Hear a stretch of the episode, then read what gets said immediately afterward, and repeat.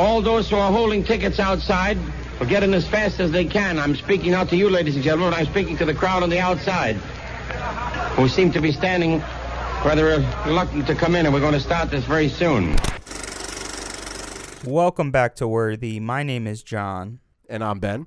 And we are starting off here with the 24th episode of Worthy Woo! by talking about an MGM classic. An American in Paris. That's right, starring Gene Kelly. Woo! Now, we always try to come up with intros here, try to kind of talk about something that's related to the film and related to like kind of the film industry at the time.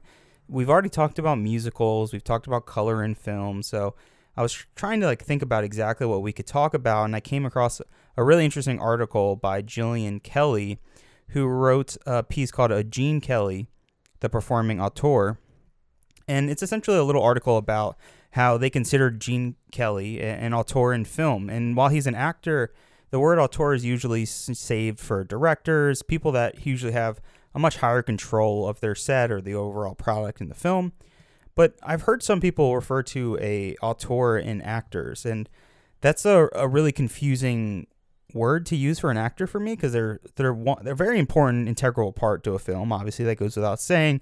But to call them an auteur is to kind of show how much leverage an actor might have over the final product or the final film. So I wanted to start out, Ben, by asking whether it's even possible. Can an actress or an actor be an auteur? Is it possible?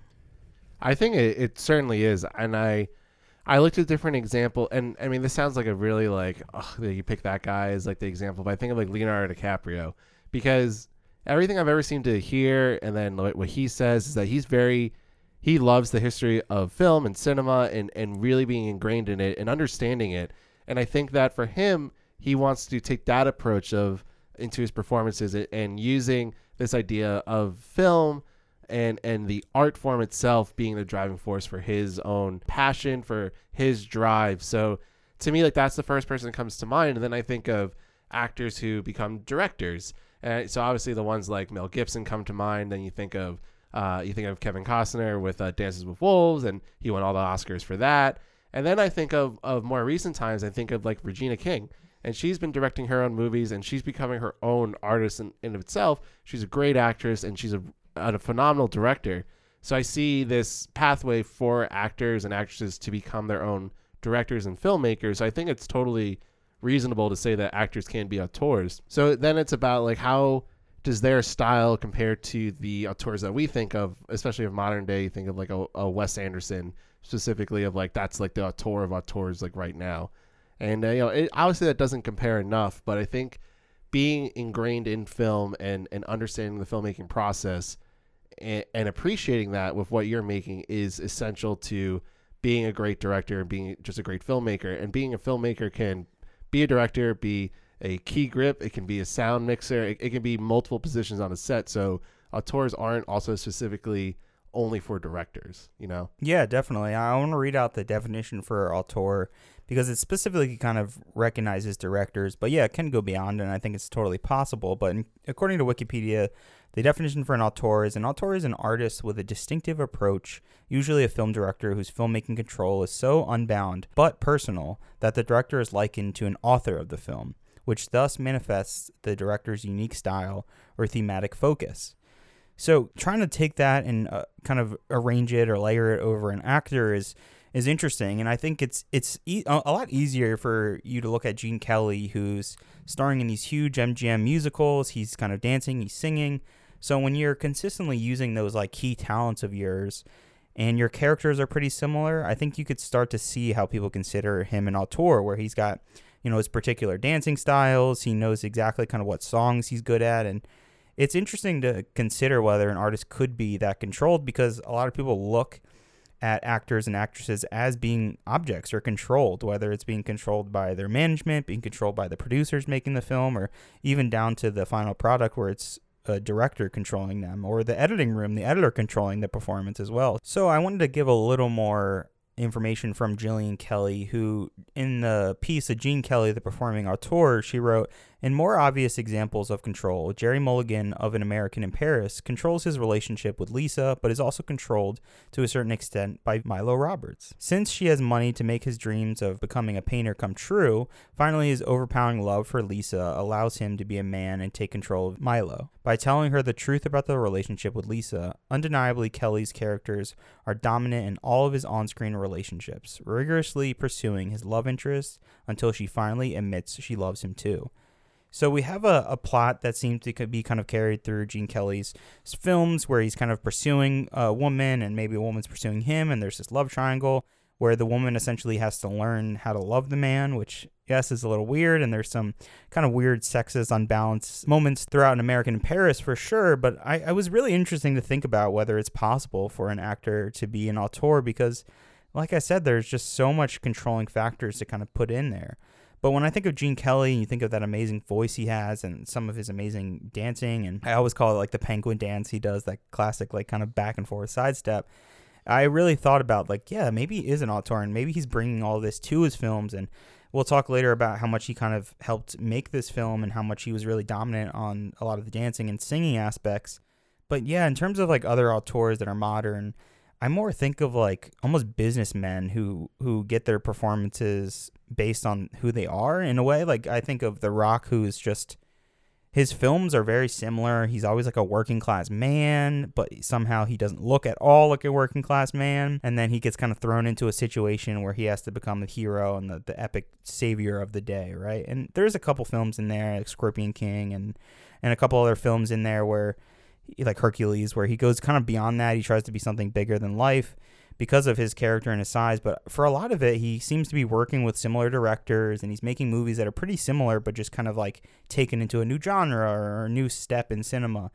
And I also think of Johnny Depp, who's just like loves to play caricatures, who kind of takes over the screen and takes over roles that may not have been as outlandish and extreme as as he kind of brings to it. So it's it's a really hard word I think to, to put on an actor or an actress because of just how focus and direct that is. And when you look at directors, it's easy to be like, oh, Wes Anderson does a lot of top down shots and he loves his like muted color palette with a lot of like pale and pastel colors. But to look at an actor, you have to like really know their catalog. You have to really know that person. And maybe you can say that based on their performances and how that carries through.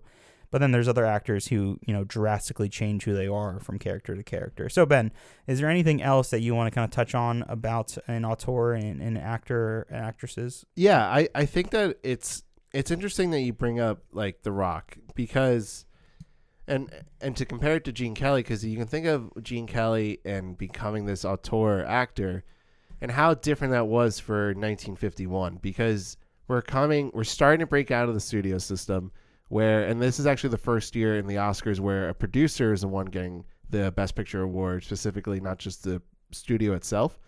And to me, that says that the studios are getting less and less control, which means an actor is getting more and more control over what they're doing. But then you think of today with The Rock, and he is the system. You know, he is the reason why you do make a film, why there is a production that goes on.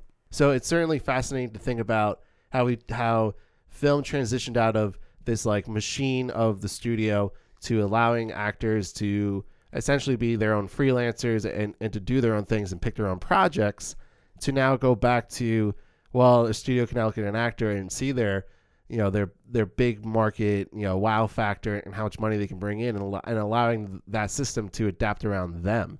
So it's it, i think it's fascinating and i think that it's cool to see that transition in the movies that we're watching back then in the 50s and, and the movies we're watching now and seeing how that translate and how that's transpired over the years. So I think it's a very free flowing thing. I mean, the movie, the industry right now is is I've I've no idea how to really describe it well. I don't know if we're in a, at a peak or if we're in a valley right now, but I think the idea of an auteur is something that should be you know considered for uh, you know I think it's interesting to call The Rock an auteur because in a way, he sort of is. If, you know, if you want to appreciate an artist for being an artist, I mean, all art is art. You know, so it's it's it's a fascinating debate. I, I think that there's a lot to sink our teeth into, but I think we should answer that age old question: Is an American in Paris worthy of the Best Picture award of 1951?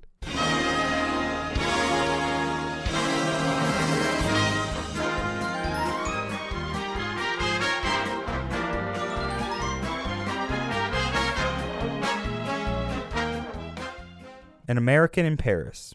An American artist finds love in Paris, but almost loses it to conflicting loyalties. American World War II veteran Jerry Mulligan lives in Paris trying to succeed as an artist. His friend and neighbor, Adam Cook, is a struggling concert pianist and longtime associate of French singer Henri Borel. At the ground floor bar in their building, Henri tells Adam about his girlfriend Lise Beauvais. Jerry then joins them before going out to try and sell his art. Lonely Harris Milo Roberts notices Jerry displaying his work in Montmartre. She buys two paintings, and takes Jerry back to her apartment to pay him. She invites Jerry to a dinner party she's having that evening. He accepts on the way home and sings I Got Rhythm with local children. Jerry arrives for dinner and discovers he is the sole guest. Offended, he says he is uninterested in being a paid escort, but Milo insists she only wants to support him being an artist. They go to a bar where Milo offers to sponsor an art show for Jerry. Milo's friend joins them shortly after. While everyone is talking, Jerry notices a beautiful young girl at the next table. He pretends they know each other and asks her to dance, unaware it is Lise, the girl Henri loves. When Jerry wants her phone number, Lise, uninterested, gives a fake one. Someone at her table, misunderstanding the situation, innocently says the correct number. Milo, upset that Jerry flirted with another girl in her presence, wants to leave. She later criticizes him about it. The next day, Jerry calls Lise, but she refuses to see him. Meanwhile, Milo tells Jerry that a collector is interested in his work and she has arranged a showing later that day. Before the meeting, Jerry goes to the Parfumer where Lise works. She agrees to a late dinner but wants to avoid being seen in public. They share a romantic song and dance along the banks of Seine River.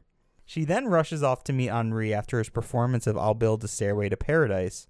Henri tells Lise he's going on tour in America and proposes marriage to her. Later, Adam humorously daydreams he is performing Gershwin's Concerto in F for piano and orchestra in a concert hall. As the scene progresses, Adam is also the conductor, other musicians, and even an audience member enthusiastically applauding at the end. Milo surprises Jerry by renting him an art studio and says she is planning an exhibition for him within three months' time. Jerry initially refuses the studio, but accepts on condition he will repay Milo when his work sells. After a month of courting, Lise abruptly runs away when she and Jerry arrive at the apartment building by taxi. Jerry complains about this to Adam, who is shocked to realize that both Henri and Jerry love Lise. Henri and Jerry later discuss they both love Lise, but they are unaware that it's the same person. That night, Jerry and Lise reunite by the Seine. Lise says she's marrying Henri the next day and going to America with him. Lise feels duty bound to Henri because he protected her during the war. The two proclaim their love for each other before parting. A dejected Jerry invites Milo to the art students' mass ball. At the party, they run into Henri and Lise. Jerry admits to Milo that he loves Lise, and Henri overhears Jerry and Lise saying goodbye and realizes the truth. As Henri and Lise drive away, Jerry daydreams about being with Lise and all over Paris to George Gershwin's An American in Paris. His reverie is broken by a car horn. Henri brings Lise back to him. The lovers race to each other and embrace as the music swells. An American in Paris was directed by Vincent Minnelli, Written by Alan J. Lerner. produced by Arthur Freed, Music by George Gershwin and Conrad Salinger. cinematography by Alfred Gilks, Film editing by Adrienne Fazan. art direction by E. Preston Ames and Cedric Gibbons, Set direction by Edwin B. Willis. And costume design by Ori Kelly. An American in Paris stars Gene Kelly as Jerry Mulligan, Leslie Caron as Lise Beauvais, Oscar Levant as Adam Cook, Georges Guétary as Henri Borel. and Nina Foch as Milo Roberts. So Ben, an MGM musical. Would you say wonderful, wonderful? smiling? Would you say this is the- the first real musical that we watched though? I actually was thinking about that, and it definitely is because you think I think the musicals that we have to consider as musicals. I'm putting air quotes as I'm saying that are the, the Broadway Melody. I can't even say that with a straight face. yeah, the Broadway Melody. You have the Great Ziegfeld, which are like the two full musicals, and I also think you have to include Going My Way. Also in there, obviously, All Quiet on the Western Front, one of the best musicals ever. Oh, classic, yeah. classic.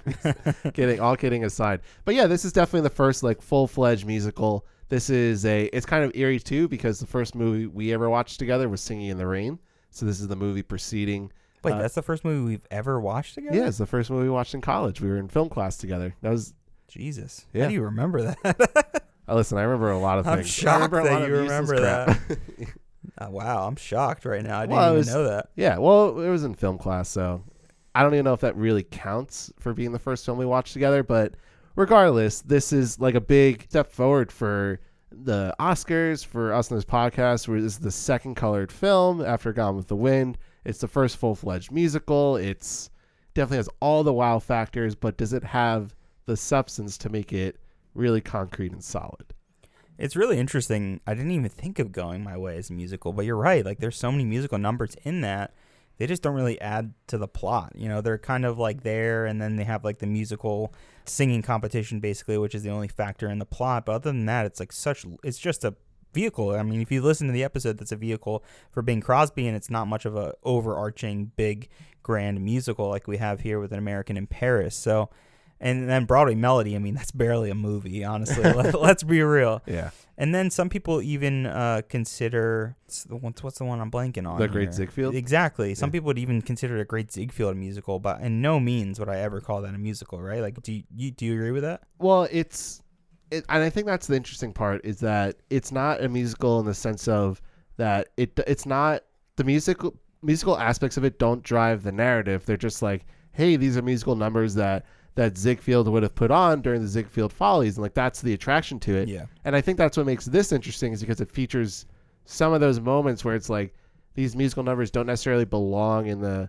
in the film plot, but they're like kind of cool like set pieces and they're cool like little editing choices that they do, and then the whole ballet at the end is exactly like a Pretty Girl is like a melody in the sense of like it's just this one, not it's one huge set piece, and then it, it's just meant to be like wow look at this It's like the What- showcase of the film. yeah. Right, eh, but this time in American Paris, like this has more to do with the plot versus where a Pretty Girl is like a melody, which is a great song. It, that's more just like another Ziegfeld tune, and it's like okay, this is like what a, a Ziegfeld production would have looked like.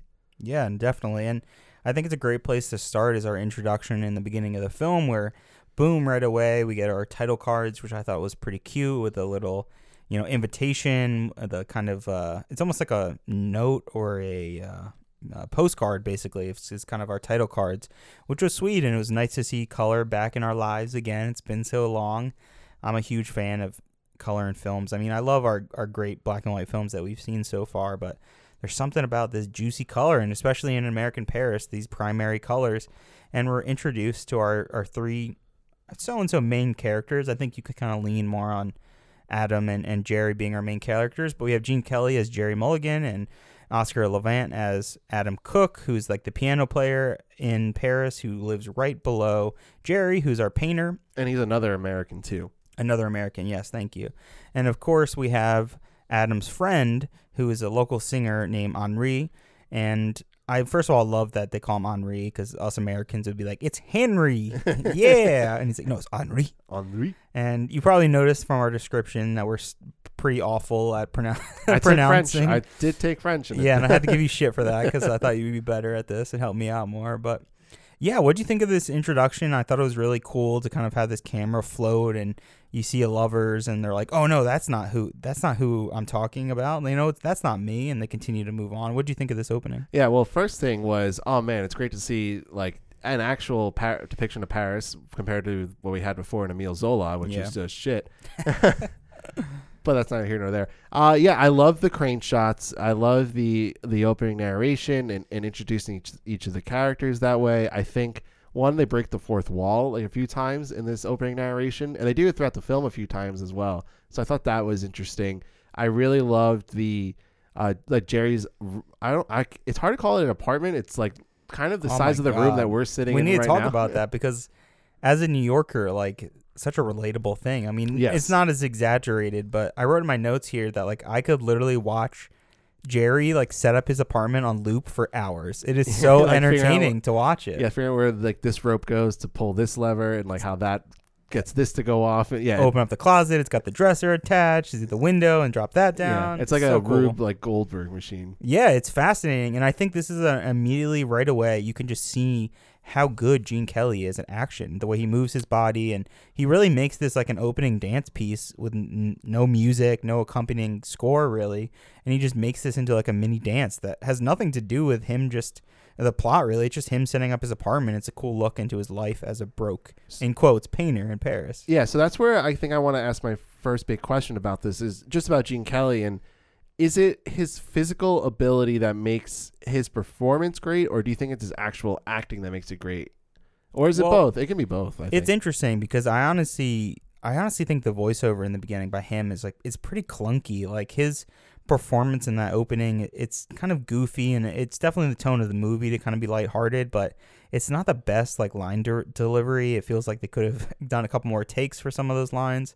But then immediately when he has that, he just has that presence on screen. I mean, one, he's he's a fucking gorgeous guy. I mean, that goes without saying. He is so so attractive, and he ha- he like balances this feminine and masculinity like so well. I don't understand. You notice that like the three main men in this film like predominantly wear makeup. Like it's really heavy and it's really noticeable.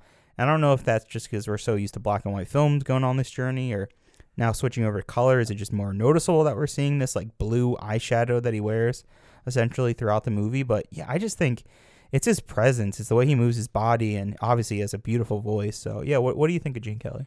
Yeah, I, I think his physical ability is like the number one attribute to his performance. I mean, the way he, yes, the way he like effortlessly moves around the set, the his dancing, his tap dancing is fantastic. I think, um, I I do think that his his acting seems it does seem very natural. I think that's because his body is able to flow so well with the character. I think that he's able to pick up on that. But at the same time, I think that he's also playing a and it's not like hey jerry's this big hollywood star but he is supposed to be i'm this lead actor in this musical and i think that is a different attitude and approach it's take versus like maybe like a more indie role something that's more subtle that requires more emotion he is allowed to be boisterous and loud with his body wi- without actually having to be loud with his voice Yeah, I mean, I think he shines in these musicals because of that, definitely. And like, could you imagine him in like All About Eve? No, he would be like, No. he would just stick out like a sore thumb immediately, right? Yeah, he would, and I think that was uh, just upon like I mean I'm not a Gene Kelly aficionado, but just researching and learning a little bit more about his history, you know he he loved these roles. He he loved the ballet. He was very much into the stage work and and, and the movement on film. But there were times it seemed during his career he'd be like, well I want to play like you know, and I'm gonna say the straight man more like the more uh, not it's not a musical. I think there's a movie he did close after this where he was more like a detective. So I'd actually be interested to see some of those some of those movies where he's not essentially in a musical, but he's playing like the straight man detective or like just some like kind of a quote normal guy. Uh, because I think that he could do that, and I think that would show off his you know range and abilities. But you know that's my own deep dive that I have to do. And I think that he has those chops, and I'm sure it's all there. But he is predominantly known as being this dancer, and and, and you always see these like these clips and, and and stills of him in movement from all these movies that he's in. Yeah, definitely. And I, I found his character really relatable. I mean, not only is he living this lovely life, I, I really found this whole film to be oddly relatable. I mean, we have a character with the last name Robert, so that's that's easy easy to identify, and there's similarity there. Probably the I think the first time maybe that we've seen that last name appear in these Best Picture winners, but later on in the film we have a foreign exchange student that Jerry makes fun of a lot and how you know he, he knows exactly what they are. He she, he knows that she's uh, uh, on her third year is what he says and that's when everyone goes abroad. And I went abroad when I was in high school so I was that snotty kid taking art classes and not in Paris but in London. And when I was in London I, I went abroad and, and went to Paris as well. So I had a really like amazing time when I was there for like four or five days. So I have that connection again I don't really have a love triangle in my life to, to directly connect it to, but this film just felt like You don't love me? I do love you. Is, that is our love triangle, my girlfriend and you.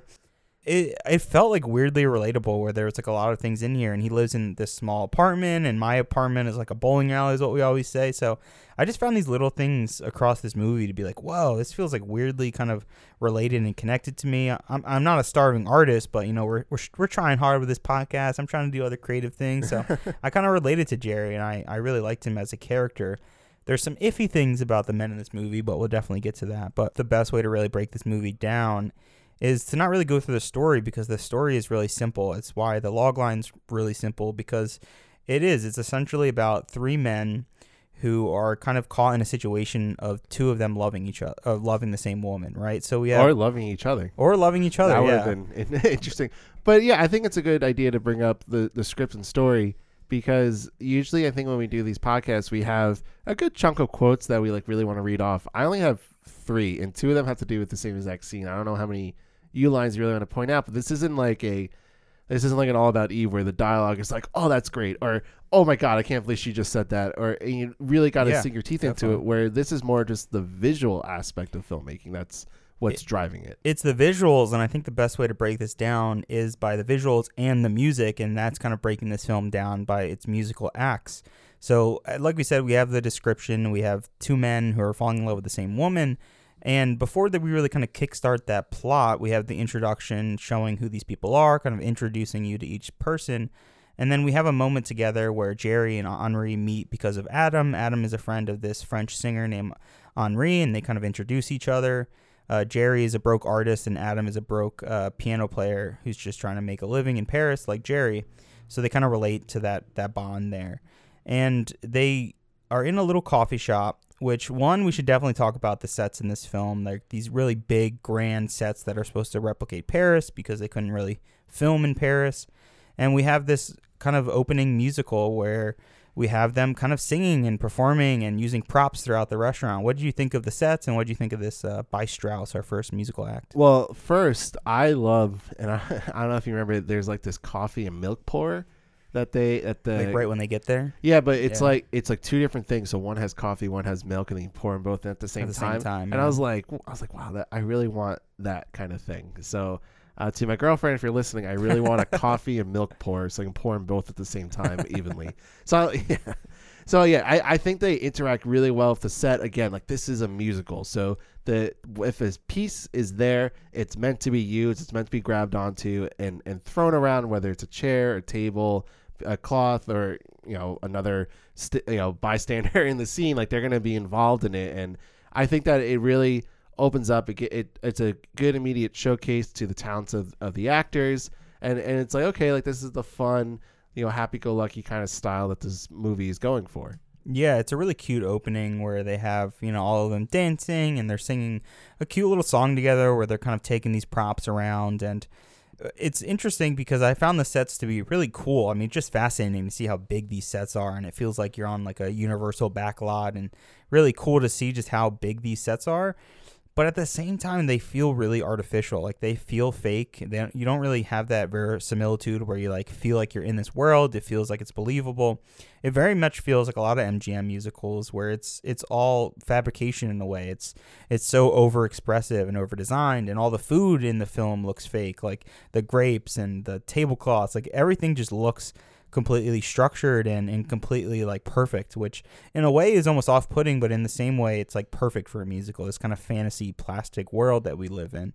Um, but I, what I didn't mention is our first kind of introduction to Lisa or Lisa, played by uh, Leslie Karen Caron. I'm not sure how to pronounce her last name. Don't ask me. Yeah, French guy over here. Come on.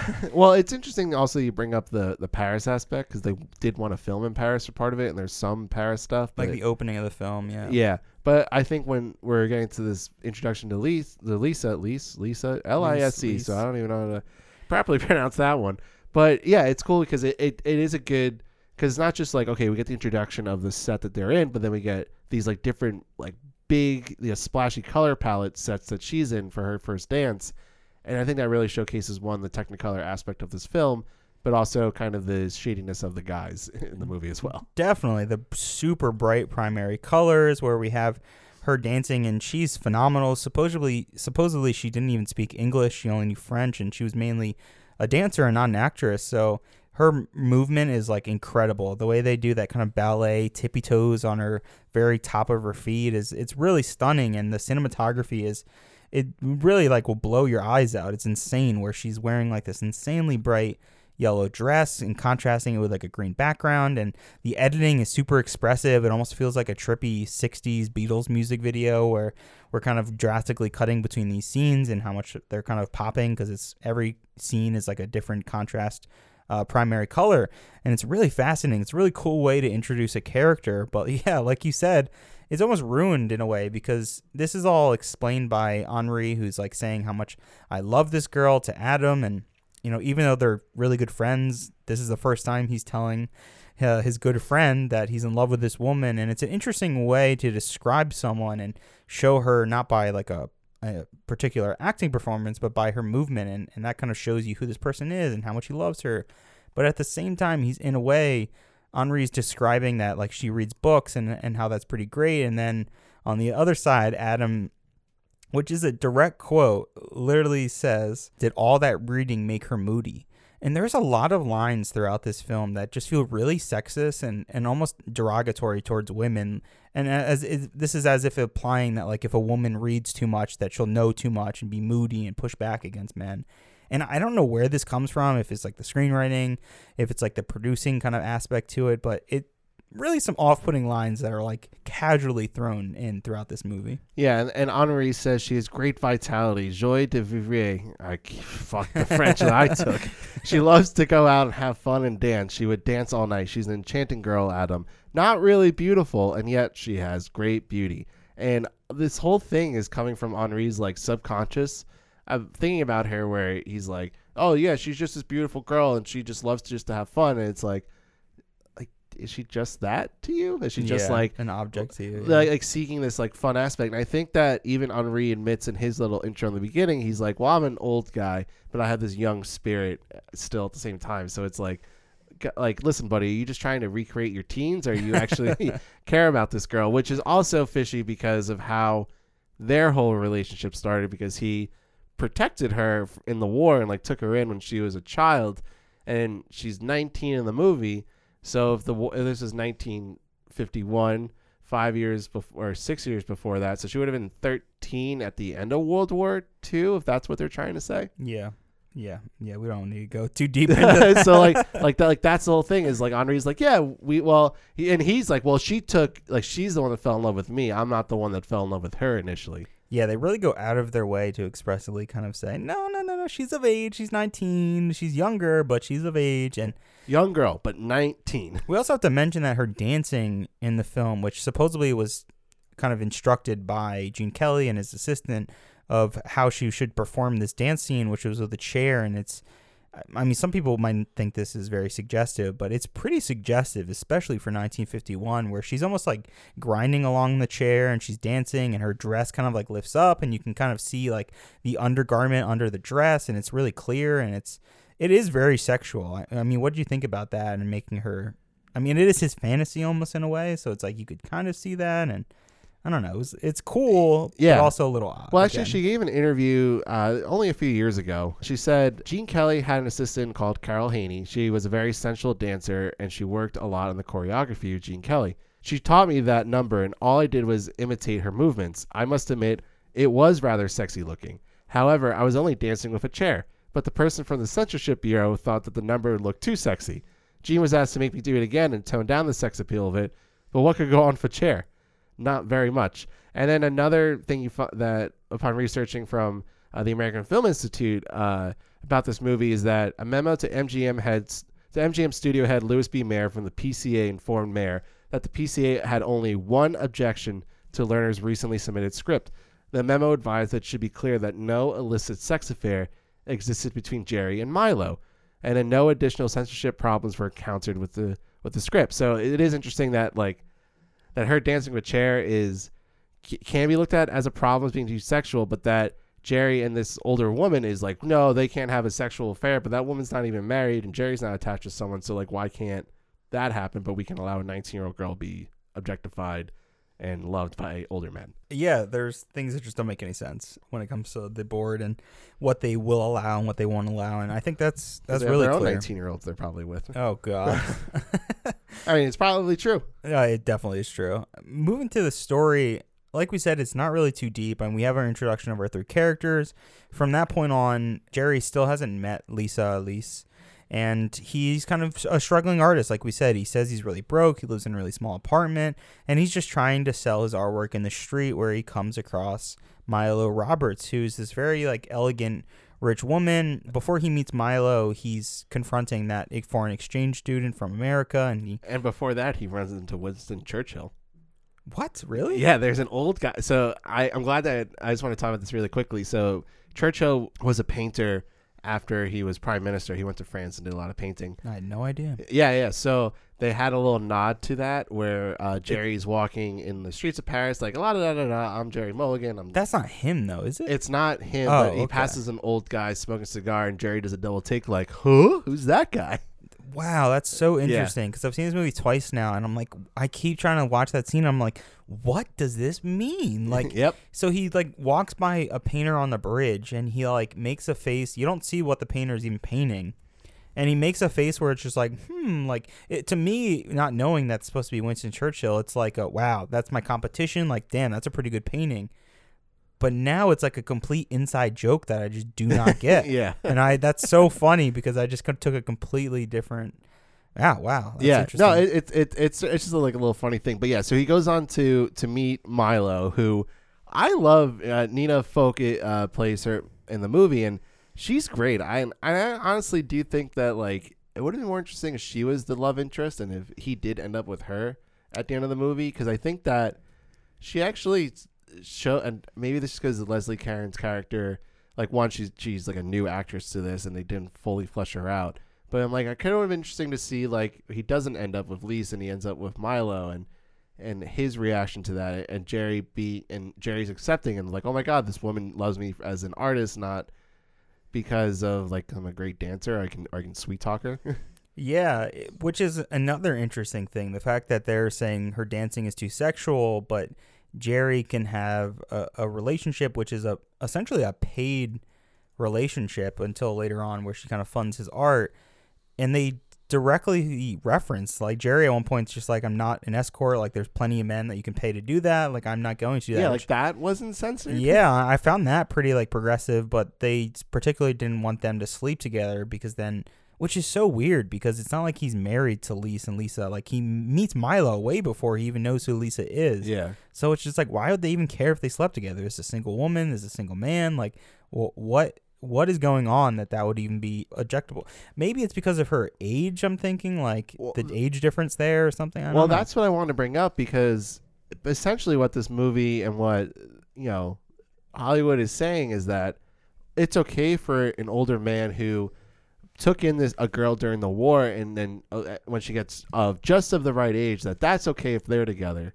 But if an older if a, a younger guy and an older woman and she's not old, she's late 30s maybe Yeah. she's supposed to be yeah. and like but that's like no we can't have that and that's like and that's like a really big issue and, and just to kind of go on a little tangent here like you think about today with like licorice pizza people are, Wild, yeah. all up in arms because of the main character she's 25 and the kid is 15 and they fall in love but that is actually just a commentary of it being the reverse of an older guy and a younger girl which no one has had issues with for years for years and years. Yeah, and she offers to buy his paintings. She doesn't have enough money, so she basically like brings him back to his apartment.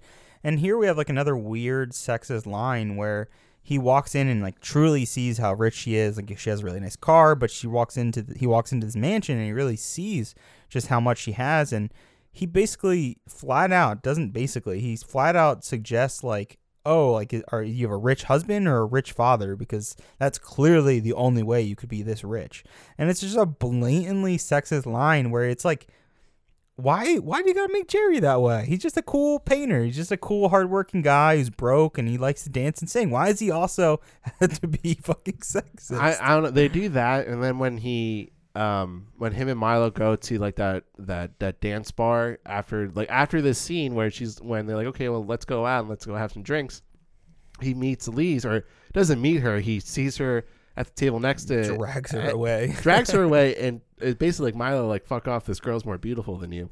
exactly like, like It it's it's so problematic because Jerry just becomes this like you know girl hungry guy, you know, and out of nowhere. Out like, of he has no interest in women until all of a sudden he like spots her one table over and is immediately like, "Oh my god, I need to have this Yeah, person." and, and up to that point, you really like Jerry's character, and then after that, you're like, oh, is Jerry not a good guy. Whoa, yeah, it's just and it's definitely totally supposed to be played for humor. Like he takes her away and what the hell are you doing? Like I do not want this. She makes it very clear and he makes She yeah, she says, "I don't like gun away from me." Yeah, literally. And and he made a joke basically about his wife and how to assume or to imply that the other people at the table know that he's not trying to like take this girl away and, you know, engage with her in which any way. would not fly today. Not fly at all. And he makes a joke being like, Oh, I lied about the wife. Like that was just so we could be alone. Which is so incredibly fucking weird and creepy and it's disturbing in fact. I mean they're in a public place. It's not like he's like dragging her away but it's it's extremely aggressive for a character who's so like lovable and sweet and nice and who sings and is friends with a bunch of children in paris but is also like extremely just aggressive when it comes to this woman. It's it's very odd. Stalks her at her at her place of work at the perfume store and Yeah, is like exactly. insistent like meet with me. And like then she does and I guess she does because he's so smooth about it. And that's the other side that doesn't really make sense is she doesn't have enough lines to really kind of build up her character of what she wants what she's even like what she's even interested in. Like they just flat out have to say oh i'm in love with Henri. But then there's this turn where she's like okay i'll go on a date with him. But you don't really understand why at all. Like there's no really reasoning. It's like he just tries enough and she's like yes. And basically implying like if a woman says no just keep trying and she'll eventually say yes. Right, exactly, which is just disturbing in and of itself. But in a fucking musical, happy gay musical, literally bright gay musical. Like, and they um, just are I don't know pulling these strings. It's it's bizarre. It's this really weird yin yang this film has. Yeah, it, it certainly is. But then, but then on the flip side, you have these like really beautiful moments where they're dancing by the river, which it's not that much singing and it's not much dialogue, but they have this really beautiful dance, which kind of it, it's a it's a throwback to like almost silent films where it's just allowing the body to tell the story, and and I think that's what's beautiful in this movie. And and those moments is like the ballet, and I'm not a I you can ask a lot of people in my life. I'm not a good dancer. I don't like dancing, but this makes me appreciate that art and and and how dancing can be so emotive and it's a really beautiful moment. And then it's juxtaposed with like the hey, you're a young girl and an older guy, and that's just how it works. It's fascinating because it's like as soon as they have this performance together, it's like boom, there's the chemistry. Like there is why she's in this film. There is like why that they work so well together as a couple. They're like dancing together. He's this amazing voice. He's really singing the song. I think it's probably my favorite song in the film. Not my favorite performance, but it's really really romantic. Beautiful like under the bridge moonlight. It's really pretty. Yeah, I think if anything, the last few movies have taught us that dancing can bring people together, and alcohol makes you evil. so maybe Broderick Crawford in in uh, All the King's Men should have just danced a little bit. He would have been okay. He probably wouldn't have gotten elected. He probably, he probably right. That's true. but we're on an American in Paris, so yeah. So they they dance, and now this becomes this love triangle, and and this is where the movie kind of like, okay, this is the movie, and there's not like too much plot movement. Yeah, they're like, that's And- the plot. We're gonna sit with we're it just for gonna a do a, f- a few more numbers. We're gonna have this like four minute concerto in F with of just Adam, and it's like okay, like cool. Adam's like a really good. yeah, do you want to talk like- about that or and talk about Oscar Levant and, and well, his performance? I think he actually gives the best m- moment in the entire in the entire movie, and it's a, a little bit towards the end, and it actually leads into your favorite uh, musical number.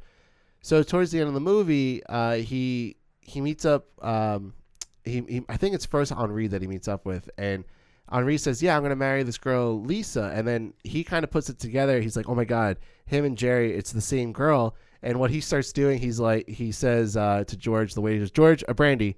And then when the then when Jerry comes in the scene, he's like, "George, another brandy." yeah, he he's just drinking and he lights two cigarettes at the same time and he's just like nervously freaking out and then at one point he says uh, did i ever tell you the time i gave a command performance for hitler and while he's smoking the two cigarettes drinking coffee and brandy he's like such a nervous wreck because he doesn't want this whole secret to be found out that the two of the guys that Yeah. he's friends with are both in love with the same woman and they have no idea that He's- it is he's definitely the funniest character in the film. He's like the comic relief character, and it's really funny to see that like being really fleshed out in, in a film like this.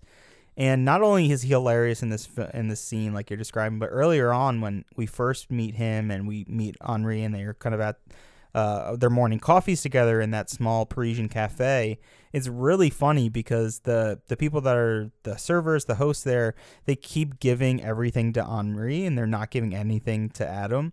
Like they'll give coffee, they'll give coffee to Henri, and Adam will be like going to give them the cup, and the guy just walks away. and they come and drop off food, and the guy wants and Adam wants to order something, and he walks away again. Like they just keep ignoring him, which is really sweet, and he has like such a really charm to him, you know? Like even in the beginning, he kind of like shits on himself when he has his own voiceover introducing himself, saying like the like this face doesn't look like much, like this slubby face. Like he basically like puts down on himself, but really th- this is such a charming performance and he's really almost like the hidden heart throughout this movie because I mean, yes, yes, that objectable line in the beginning, but he's like a sweet guy and you have like his fun, you know, piano numbers that you have with with uh, Jerry here, and he's just trying to be a good friend, which is like a nice thing to see. Yeah, the la sequence when it's in Adam's apartment, like that's a that's a really great, uh, really great scene and dance number. And I also love when they get out of his daydream for the concerto and F piece, where he goes to his piano and it has an ice bucket on the top.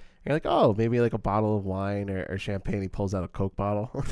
I didn't even think about that. That's yeah, funny. I, I, just thought it was like kind of cool. The, con- the concerto is odd. Like, do you think it even should be in this movie?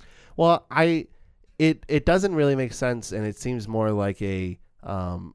It, it would have been hard, I guess, to do on a stage, but what it is is more of like a, an homage. I think it was to a Buster Keaton movie. And yeah, I'm, that makes sense. And I'm, and I'm forgetting what. Um, oh man, I, I wish I'd written it down, but I remember reading it that it was like an homage to a Buster Keaton movie where Buster Keaton played all these different roles in this one scene, and it's basically like Adam doing that himself, where he's the co- conductor, he does the xylophones, he does uh, I think a few drum parts, and then he's also in the audience giving like the uh, Citizen Kane just standing clap, really like yeah, like let's go type dramatic clap, yeah, right. It just doesn't add anything to the story. No, it, it really doesn't, and it's not funny enough to like really keep in. It's like cute. It's like something you would see like nowadays on YouTube or TikTok. They'd be like, "Oh, that's funny." Like the guy plays every single part. Like it's cute.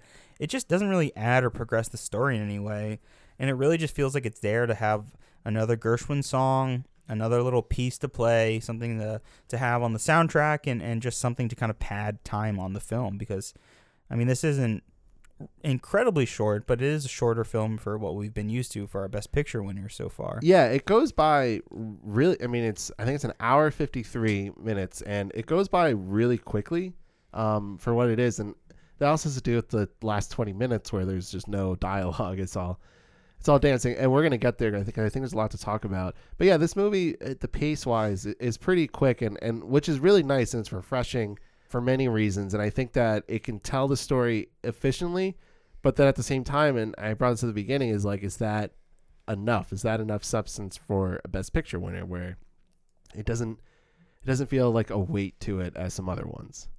No, it, it definitely doesn't feel that heavy and, and dramatic, but does it have to be? That is like a, I think a major question, and I think it's a major question when we get to its big it, big competitor later on in the podcast, where we'll kind of discuss who is the the kind of head to head competitor here with an American in Paris for Best Picture.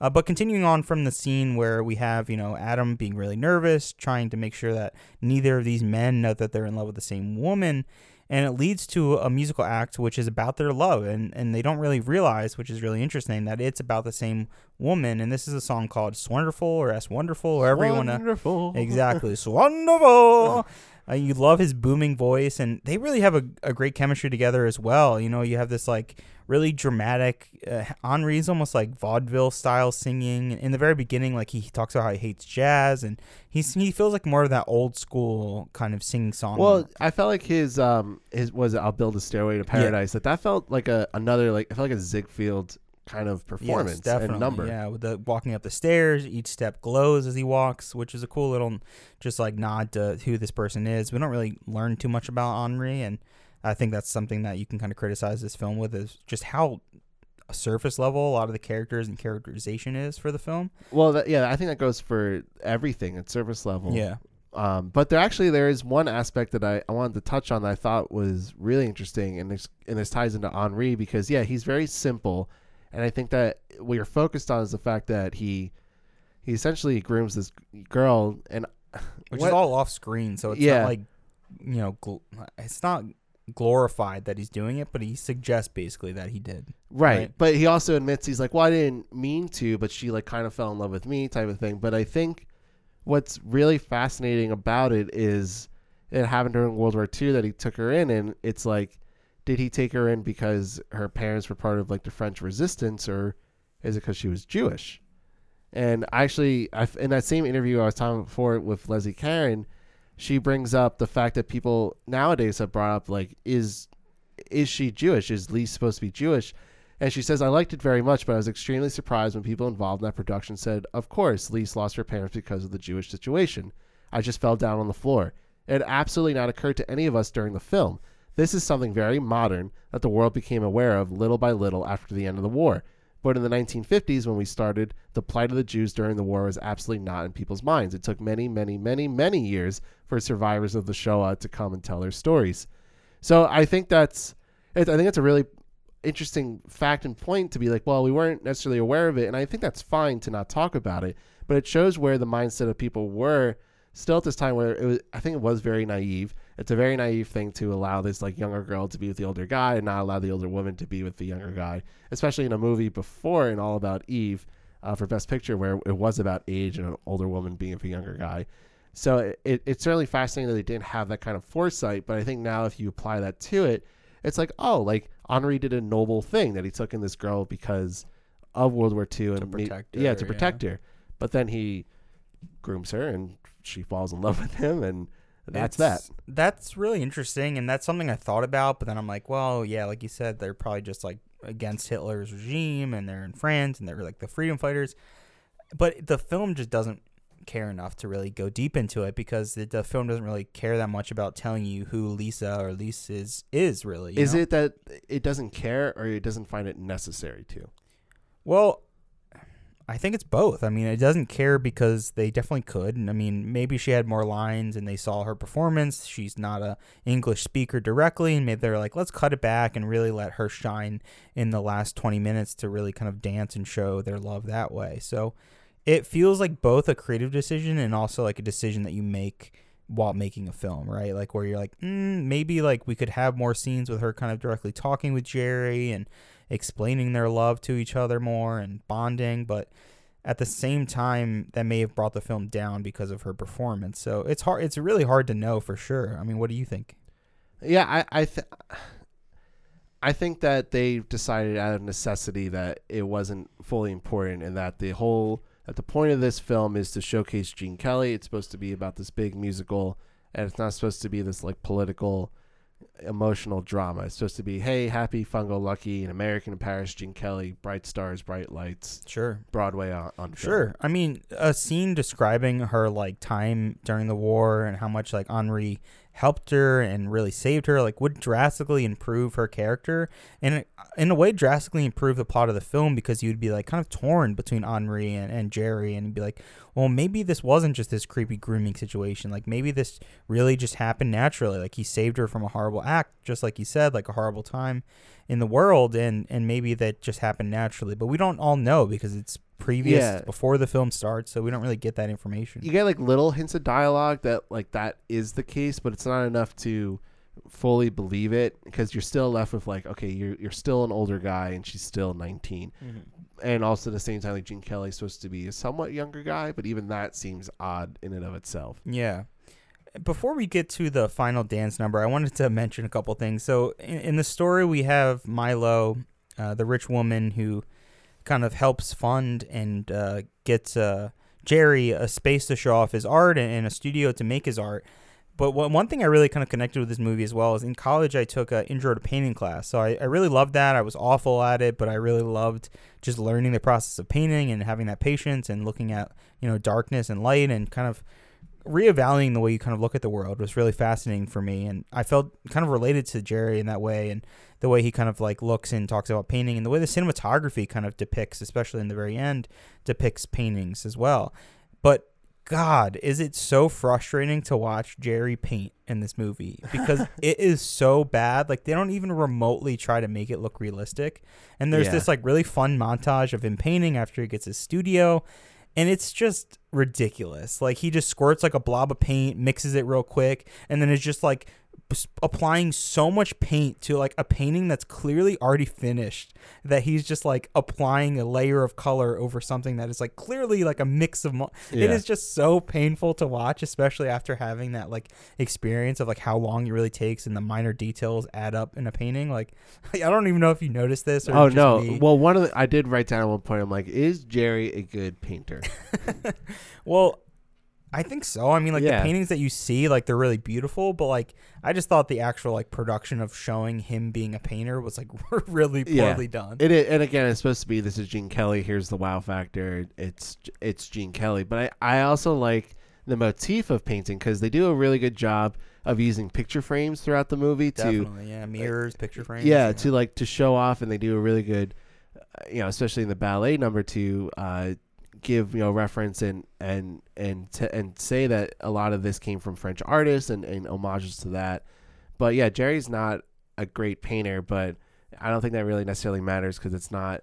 It's not what really. I mean, it drives the plot in some aspect because he's supposed to be a painter, but it's not about how good he is. He's just supposed to be this struggling artist, which is supposed to be what a painter is. Someone who's struggling is supposed to create something beautiful and art out of their own experiences. So I think it's time, unless there's anything else that you want to jump on to talk about the grand finale and the ballet. Yeah, we're about to do our ballet, right? Yeah, we're about to dance, and you guys can just hear us tap Just hear it. dancing Our Gene Kelly tap dance, which tap, tap, tap, tap. God damn. Okay, actually, before we move on, excluding the final ballet, which is a 17 minute ballet with with only music and dancing and amazing sets. Before we get to that, I want to know what is your favorite song or performance, or if there are two separate things. So I'll go through them real quick. We have the by Strauss. We got I Got Rhythm, which is something we didn't really hit on too much. You know, it's uh, Gene Kelly dancing with a bunch of kids. It's really fun and colorful, and he's getting all these French kids to learn English. It's a really adorable song. Tra la la la. Love is here to stay. I'll build a stairway to paradise. Uh, we have the concerto by Gershwin in F. Uh, Swonderful. Yeah, and we'll exclude the the final ballet. What was your favorite song or performance, or if there are two separate things? Let me know. I liked. Uh, I got rhythm. I, I like that one the most. I think that's because it's the, it's kind of the only number where, I mean, it show, there are other numbers that showcase Gene Kelly, but it's the first one that's like this is Gene Kelly and the way he his dancing is really great. His tap dancing is awesome. His interaction with the kids is really you know sweet and endearing. Uh, and and teaching them how to say different English words and. I, I just love that whole interaction, and he just did some really great dance movements. He did he did this like train movement with the with the tap dancing and like Yeah. moving his arm. So, So, it, cool. it, it's really cool. And then all I can think about is the fact that Chris Evans is supposed to portray him. I'm like, man, I really hope Chris Evans can pull this off. God, I mean, we could talk about that for a moment. I just think that's an awful casting. I just Is For- it? Because I think it actually might be good casting if they're not asking Chris Evans to dance, or if he's gonna dance, maybe he's a really good dancer. I don't know. Maybe I'm just thinking about like how unique Gene Kelly looks, and, and again, he's got that like really feminine touch to him, where he's just like soft, beautiful skin, but he's got like that manly, also rugged aspect to him. Not not like a, not like an insanely. He's, he's athletic. man, he's like know? he's, he has his athletic body. insanely awesome ass. Yeah. Just a, a wonderful hey, ass on hey, Chris man. Evans, that is America's ass. That is America's ass. So you better not fuck with Gene Kelly's ass. Yeah. But that's an interesting casting. I, I could. I mean, Chris Evans is a great actor. I just don't know if he could pull it off. I, I really don't know. That's Yeah, something I- we'll have to figure out. We'll have to see and a lot of there's a lot of these mo- movies coming out with different actors portraying older ones, which is just Hollywood own an ability to show good content and It's something new. it's interesting for us though, like getting to see their performances back in the day, and then now seeing how people kind of like perceive that. And Yeah, but it. like, but why do we need that when we can just watch the original? We stuff? don't. You're you're very correct. We don't. But let's say this: if if someone watches this Gene Kelly biopic, whatever the fuck it's called, something ridiculous. I can't think of a good witty name. An the top of my head. American singing in the rain. yeah, it's probably going to be referencing "Singing in the Rain," right? It has to be. yeah, It like if someone watches that, they don't know that much about movies. Maybe they're a casual moviegoer, and they're like, "Wow, this is really cool. Like, let me watch "Singing in the Rain." Let me watch "An American in Paris." Like, I think it's worth that biopic, whether it's shit or not. I think it's worth that to exist in order to kind of convince people to go back and watch it because not many people are like us who are just like going to spend hours and hours like studying and looking at these old films and some people just need a bigger push. So I think that's awesome. I mean, think about how many people like didn't know who Queen like the band Queen was until they Which saw is, that like, ridiculous shit movie. and That's an Academy Award winning movie. You watch yourself. and then they were like, "Let me go check out their music," and now it's their favorite band. You know, that has to be a good amount of people, and I think it should exist. But tangent aside, Yeah, back tangent to aside. American in Paris. Yeah, Let's let- talk about the ballet. The American in Paris ballet sequence, which you have alluded to, was 17 minutes long. It is. When you think 17 minutes long, you must be like, oh my God, like this fucking thing must be. it goes by so quick. It goes by so quickly.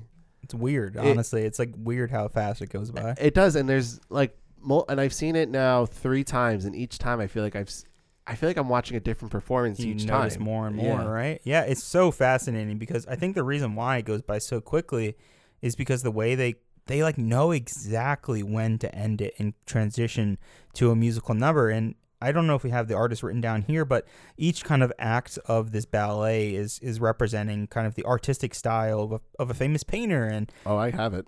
oh, let, let me hear it, Ben. Let me So hear it. they it references it references Manet, Renoir, Renoir, Renoir. Ren, oh my God, I cannot speak French tonight or ever.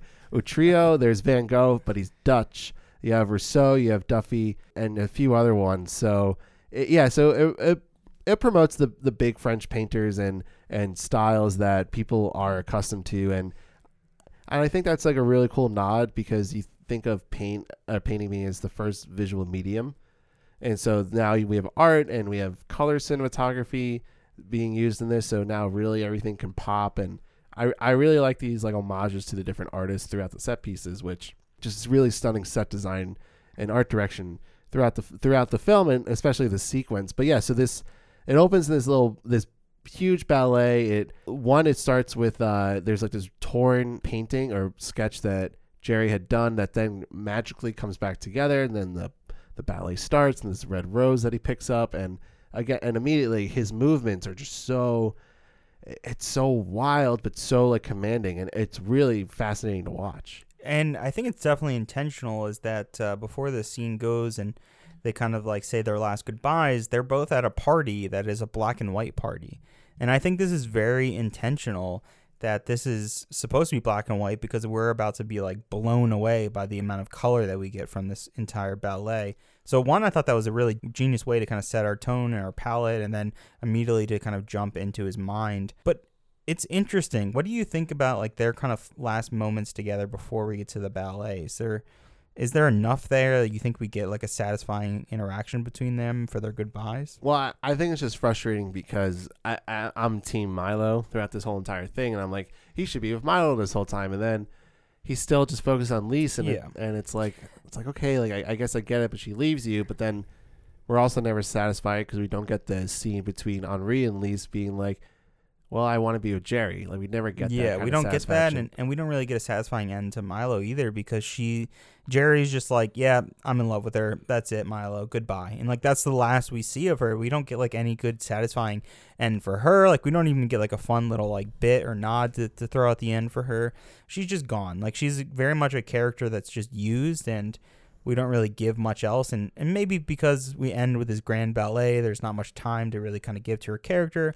But well, at I mean, they had time. They decided just to do a, a 20 minute ballet. You're exactly to, like, right. That's what I was gonna say. Like they definitely could have had another scene or two with them at the party and and really breaking it down more. But it feels like they're in a rush to get to this ballet, and it's clear this is a beautiful, beautiful ballet, and it's it's so it's man, it is one of those things where you're like people need to see this on drugs. Like like you need to see this. It's like phenomenal and as as great as the the Broadway melody song or not the Broadway melody, the song uh the cake song. A pretty me. girl is like a melody. Yes, as great as that is, and that whole bit and in the the Great Ziegfeld, it's it just doesn't compare to this. Honestly, like it, they're very different. Obviously, we have color here, but this is so big and expansive, and it's really interesting because it is a ballet. There's no singing, and it's weird because every performance other than you know Gershwin's concerto, it's it's been singing and dancing, a combination of the two. So did that really kind of feel odd to you that we don't get like another song from Gene Kelly here, or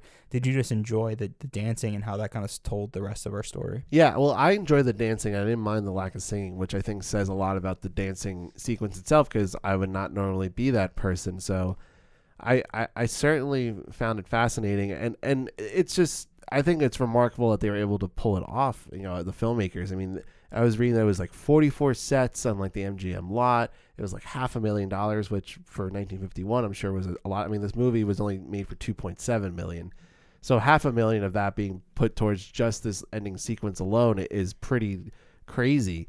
Um, and and there, there's just so much detail put into it. There's some really great cinematography, and, and yeah, the the shots seem very shaky because it's not there's no like steady cam uses uh, being used back then, but man, they were really going out there with how they were framing and how they were moving the camera around. It felt like the camera was its own dancer and, Yeah. and, you know being a part of the dance itself, which I I really love it. It, it was really impressive of how they were able to pull it off with this many sets, this many people dancing.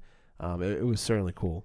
Yeah, I, did, I should have mentioned this at the top, but I've actually seen an American in Paris on Broadway, and I found it incredibly boring. I'm not that I'm not that big of a fan of, of ballets and dancing, and and I think I found it boring because the story is just not really interesting. It's a love triangle. Like I'm so sick of love triangles. We've seen it. We've done it. There's not many outcomes that are very interesting anymore at this point. So in terms of someone who like loves story and characters and development, I'm like not really getting that. But then when we're seeing it translated in film, it's like no, we get so much more because now Yeah. the now the sets are expansive. Now the camera moves. Now we have these awesome transitions where in this fi- final ballet, like there are some amazing uh, transitions that are kind of transition from painter to painter.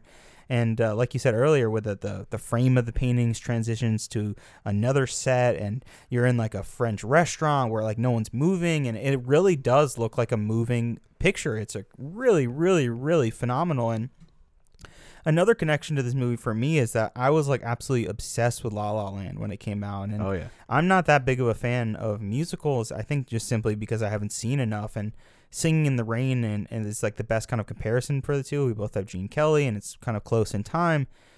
But I love La La Land and there was something about that balance of music, of dancing, of singing, while also being a really, really interesting, very filmic story that was more than just your classic love story. And there was something I, I just absolutely loved.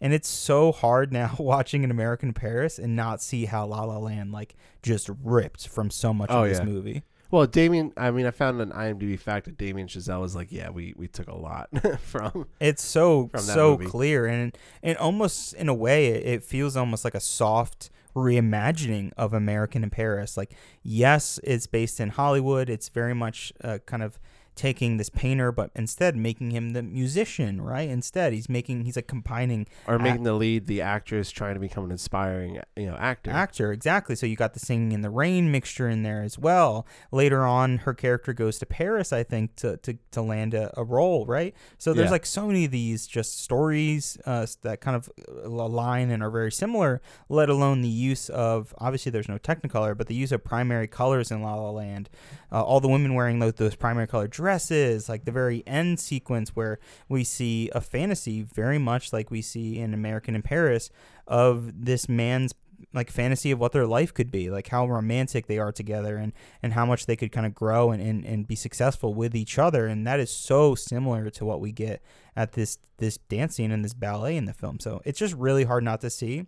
And it, to me it just felt like he was like i can do that and mix all these elements but make it modern make it fresh and make it feel unique. And goddamn i love that movie Yeah. and it made me just appreciate American in Paris even more because it's like wow, like look how much this has inspired people and look how much it's kind of carried on its legacy. And like know, how 70 years similar the uh, the idea is because the ending of La La Land and American in Paris are this whole it's this whole idea of like well we're just gonna retell you the whole entire story again, Yeah, but with like a little bit of differences and nuances, but it's still the whole idea of like these two falling in love and here's their story. But Uh, it's the opposite, and I think right. that's what makes it like hit so hard is that the reveal at the end is not what we have in American in Paris, Right. which is them running to each other. You classic romance, run together, reunite, and boom, end a movie. they're happily ever after. This is like the heartbreaking turn where it's like, no, like that really was a fantasy. You don't get what you fantasize about. You know, life is not exactly what you plan it to be. And man, yeah, really hits home. So it, when looking at an American in Paris, you're like, oh wow, like there's so much that this movie has inspired other films with. Especially La La Land is almost to me like a soft reimagining of this and Singing in the Rain together. But yeah, I definitely had to get a nod out to that because it's it's so obvious when you see those two like ballet dancing sequences together that it's very much inspired. Yeah, it, it certainly is, and, and everything you said, I, I, couldn't agree more with. I, I think you, you said it really well. So my final question, I think, to wrap up this uh, dance sequence and pretty much the movie, because after this dance sequence is over, there's like a minute left, and that's when Jerry and and Lise embrace, and when Hen- when Henri is like, okay, like it actually doesn't even say it, he just kisses. Henri kisses Lise, and then Lise just runs to Jerry's arm. But was there a moment in the the ballet sequence that you loved the most? Is there something that really stood out to you? There's a really dramatic moment when they switch um, they switch like the lighting and they kind of become silhouettes and that's really beautiful but i think my favorite moment was the intimate moments of that when they're kind of dancing around the frozen fountain if you remember that oh, that so moment cool. it's so beautiful and they're like dancing and everything's kind of frozen in time i just really loved that moment because it was like them finally being alone together now and what was cool was how the set designers made it seem like a, um, a water fountain that was flowing and they just took like plastic tubing and it looked like cotton and they just made it and they Made put it lights like behind it. It's flowing, made- yeah. yeah. And they put some smoke. I thought that was cool. I I really liked uh, the there's a sequence when they're uh, where they're all where they're tap dancing, where there's like five guys tap dancing with with Gene Kelly, and I really love that. And then uh, Lisa's character, she's just on her toes the whole time dancing. Like on, I was like, holy fuck! Like the tippy toe yeah, dancing the, the yeah. tippy toe, and it's like full body, like stomping on the ground movements that she's doing. And I was like, oh my god! So that that was really incredible. But I think actually my favorite part is how it ends because it, it widens out. It's this huge like shot, and, and it actually is similar to the the ending of Wonderful uh, musical number where it's this huge wide shot. So it's this whole dance. There, everyone's dancing, and then cut. Everyone disappears, and there's just Gene Kelly standing alone. And this movie does a really good job with those kind of cuts where it uh, there's a lot of stuff there, and then boom, nothing's there. And I, I, I really like that. I, I think that it added to this emotion that Jerry was probably feeling, where he's like, "Oh, it's so beautiful and wonderful," and then boom, it's all gone. Yeah. For me, the only thing that I think would really like amplify this ending a little bit more is if the rest of the film felt more grounded in the sense of the way it looks. Like it very much feels like a set. Like this feels like an MGM backlot throughout the movie, and it doesn't really feel like you're grounded in a real city. Which you know, to some people that that doesn't matter. Whatever. It's a fun musical. Like musicals are not supposed to be realistic, but to have a movie that's a little bit more grounded. I'm not saying take away the dancing, take away the singing, but have a film that's kind of feels a little more grittier, a little more down to earth, and a little more realistic. To then have this like grand fantasy finale would I think really make it pop and, and contrast even more. But I really think that's just a small like minor nitpick. I think it's it's really phenomenal what they do with this last dance sequence and trying to like express how these characters could work together and how they could grow and really what their future might be. And I think this is like the best chance to show off uh, Leslie and Lise and kind of show off how just great of a dancer she is, how much she really just kind of controls the scene, and that's where she really dominates in this performance. But yeah, is there anything else you want to kind of hit on on the ballet or anything else in American Paris? No, I, I think we did a really good job covering it. Um, I think that I think this movie is really easy to talk about, and it's a lot of fun. Um, but I think what's actually really juicy is the 24th Academy Awards. The president of the Academy of Motion Picture Arts and Sciences, ladies and gentlemen, Mr. Charles Brackett.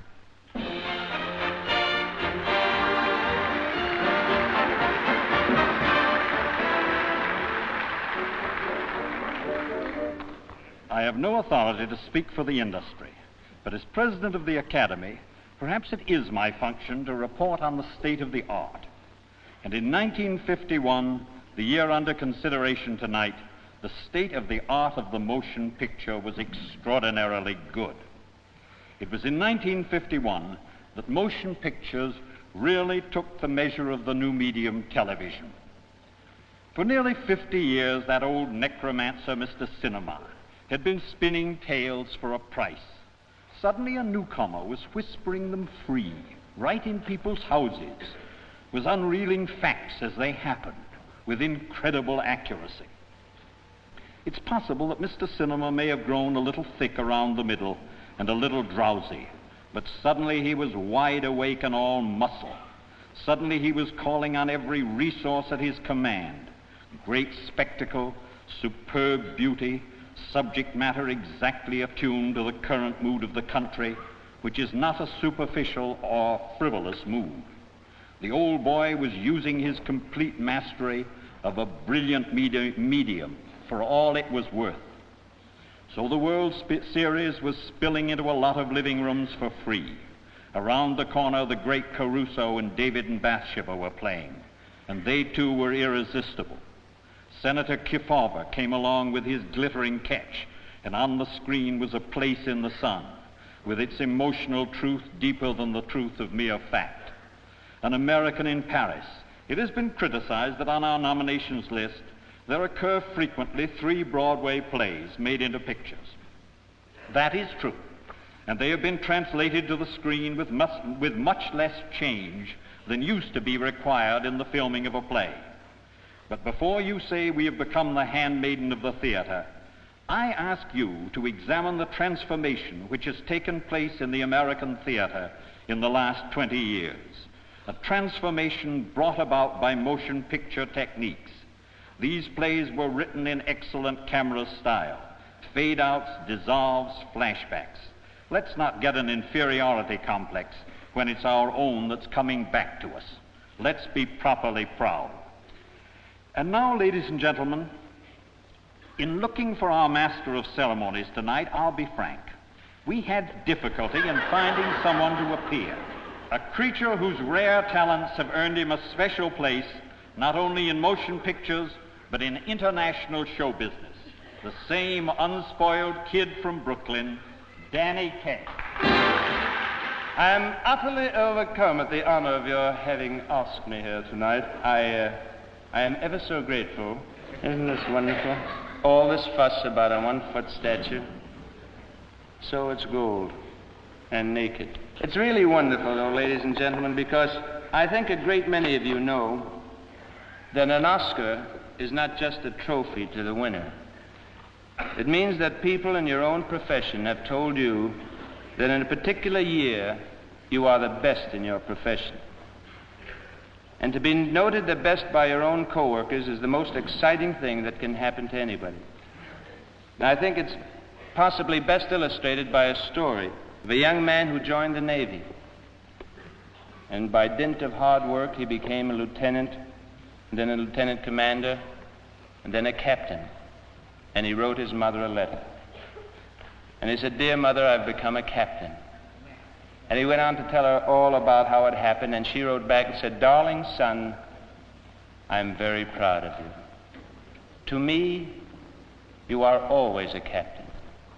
But tell me, to a captain, are you a captain? That's what the Oscar means, I think, to a great many of us in the profession. Thank you very much, sir. And now, before we tackle tonight's awards, a brief word to the winners on the subject of thank you speeches. In recent years, the Academy has been criticized for trying to cut these speeches short. Now, it is true that various subtleties have been employed in the past, like uh, trap doors, disappearing mics. In one year, they had an ex blocking back from Penn State.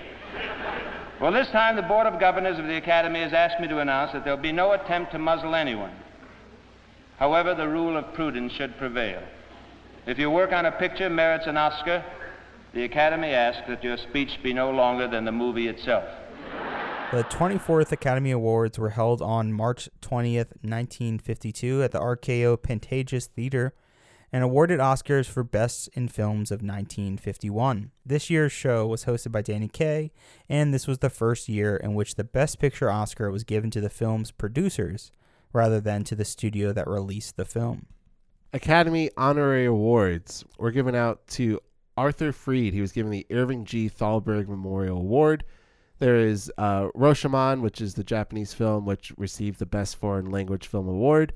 When Worlds Collide received the Best Special Effects, and then Gene Kelly was given an honorary award for his versatility as an actor, singer, director, and dancer, and specifically for his brilliant achievements in the art of choreography on film for An American in Paris.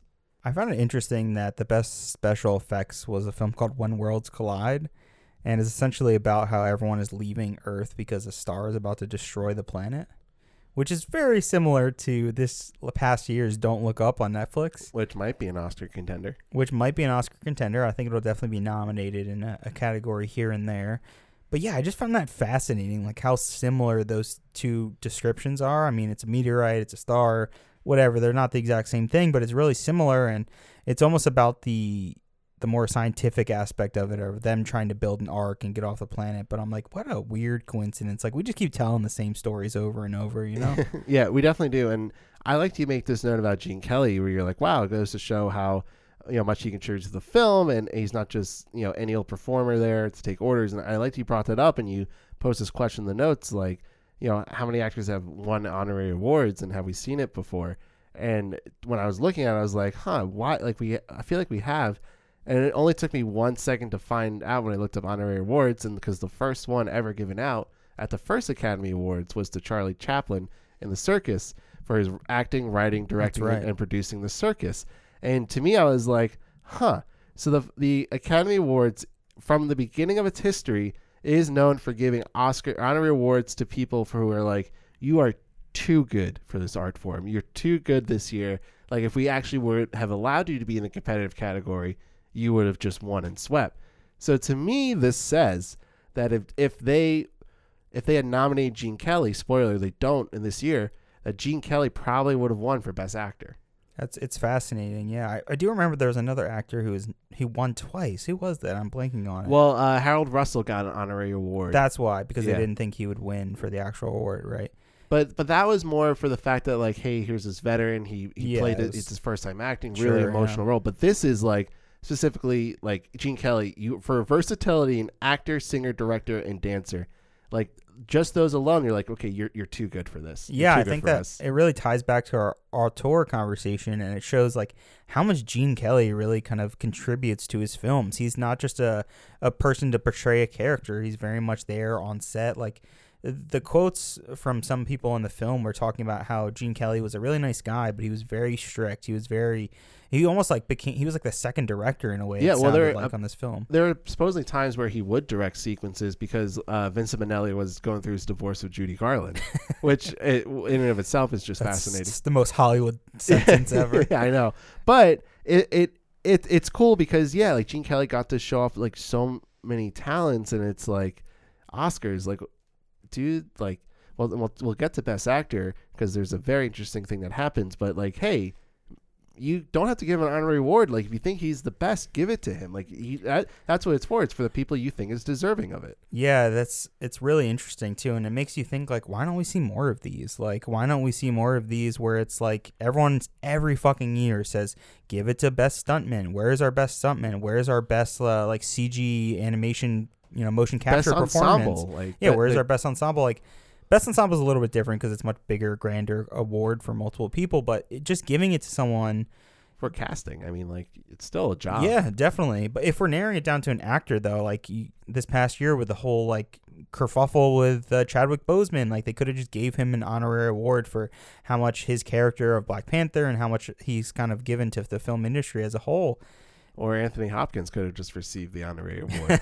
but I mean, and I'm not saying either way, but you know, at, at a certain point, you have to start. Like I think, and we're gonna, and I can already feel like it's gonna happen with this year's Oscars, where it's like we have to stop giving lifetime achievement awards and let's give it to the people that actually deserve it. Yeah, let's make an Academy honorary award. And who who does the motion capture that you think deserves an honorary award? Oh my god! Well, I mean, we'll get there for Lord of the Rings, but Andy Serkis's performance as Gollum is the top That's, five that's what I'm saying. Like of all time. that's a perfect example of like using this honorary award where people It, well, it's a joke. It's a joke that they give honorary awards when they should just like just give them the freaking award. The actual award, yeah, yeah. Because some people, if they did this, they'd be like, "Oh, that's bullshit. You're just now making up awards to give people." But and maybe that's why they've kind of dwaned and, and not done it in recent years. Yeah, but I, I you know it's funny you say Dwayne because imagine if like The Rock they're like, hey, we're gonna give you an honorary award because you were in the biggest blockbuster like blockbuster this year. Red Notice was amazing. well, yeah, I mean I'm just using that as an example. I, I'm it's hard to think of like a specific way or a specific one in like the last few years.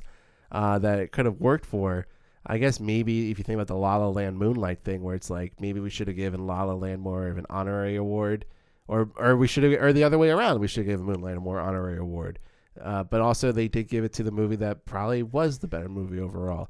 So it, it it it's a totally weird thing. It's really hard to balance out. But when you see a specific honorary award for Gene Kelly for all of these things, and he still doesn't get a, an acting nomination, it's eerily similar similar to Charlie Chaplin at the first Academy Awards, and it's like, come on, what are we doing here? Just give it to the people who deserve it.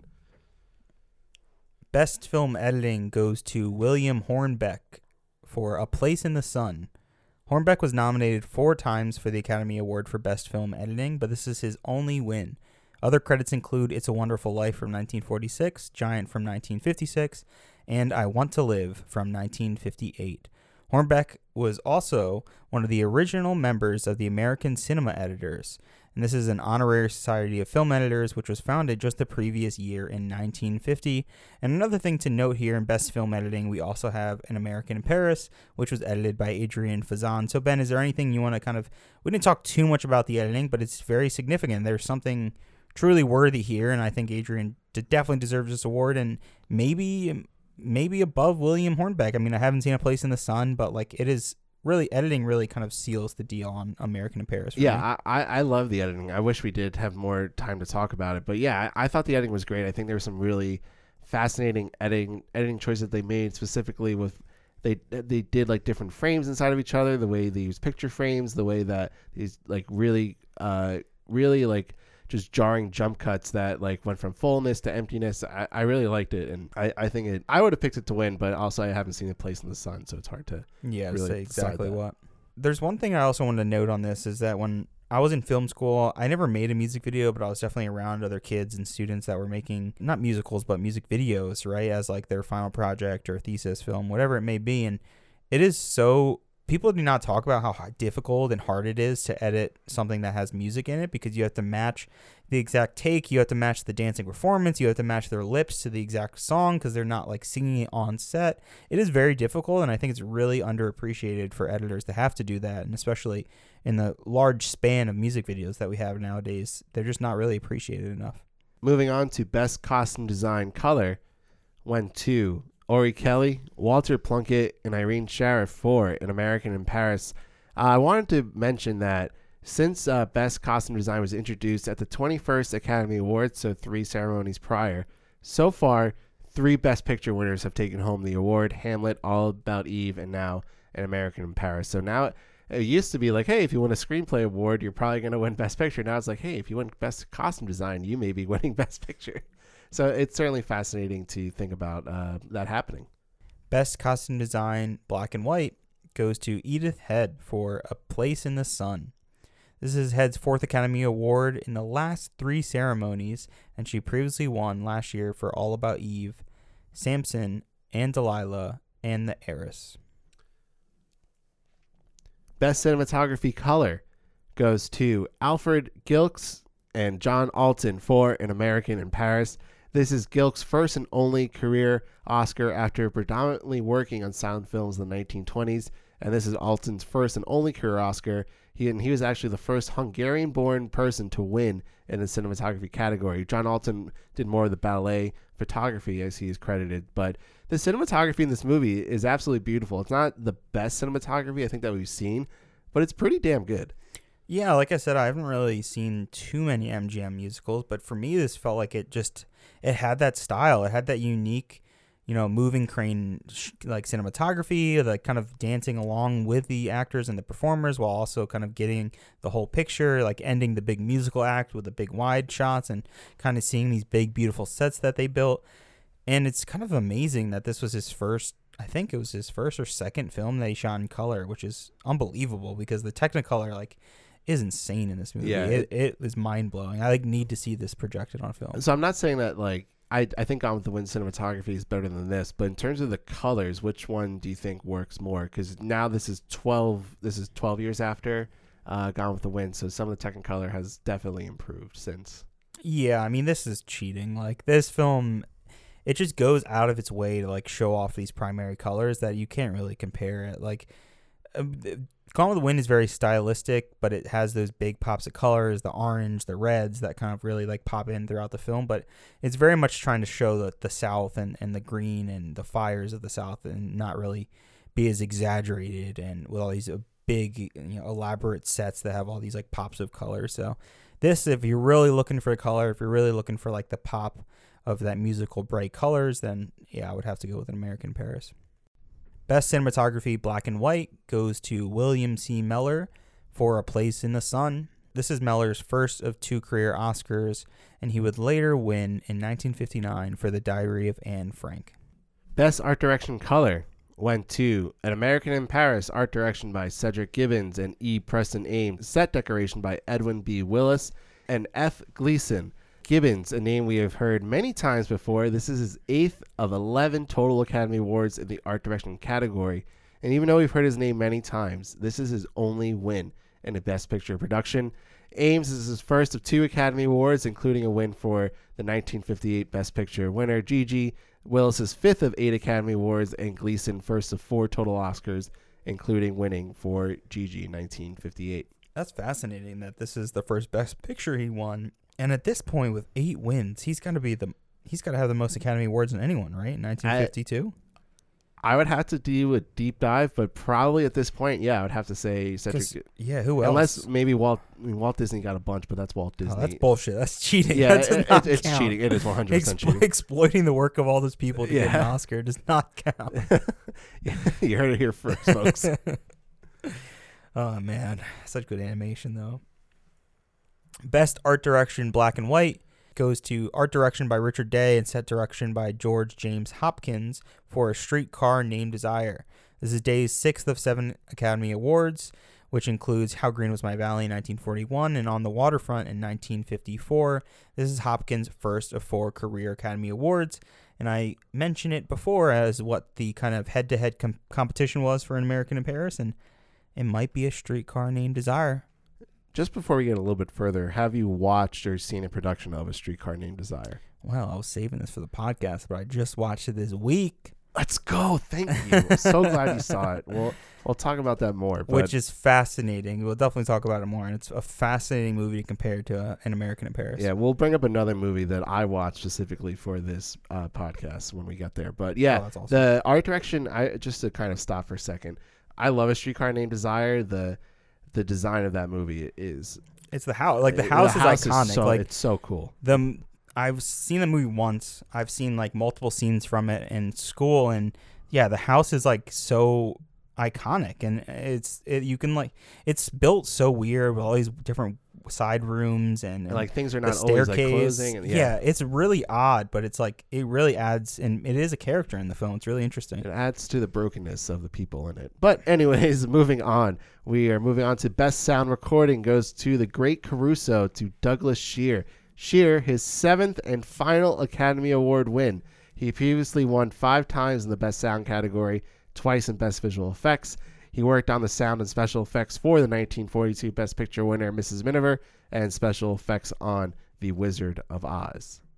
Best song goes to In the Cool, Cool, Cool of the Evening from Here Comes the Groom, music by Hoagy Carmichael, and lyrics by Johnny Mercer. In the cool, cool, cool of the evening, tell 'em we'll be there in the cool, cool, cool of the evening.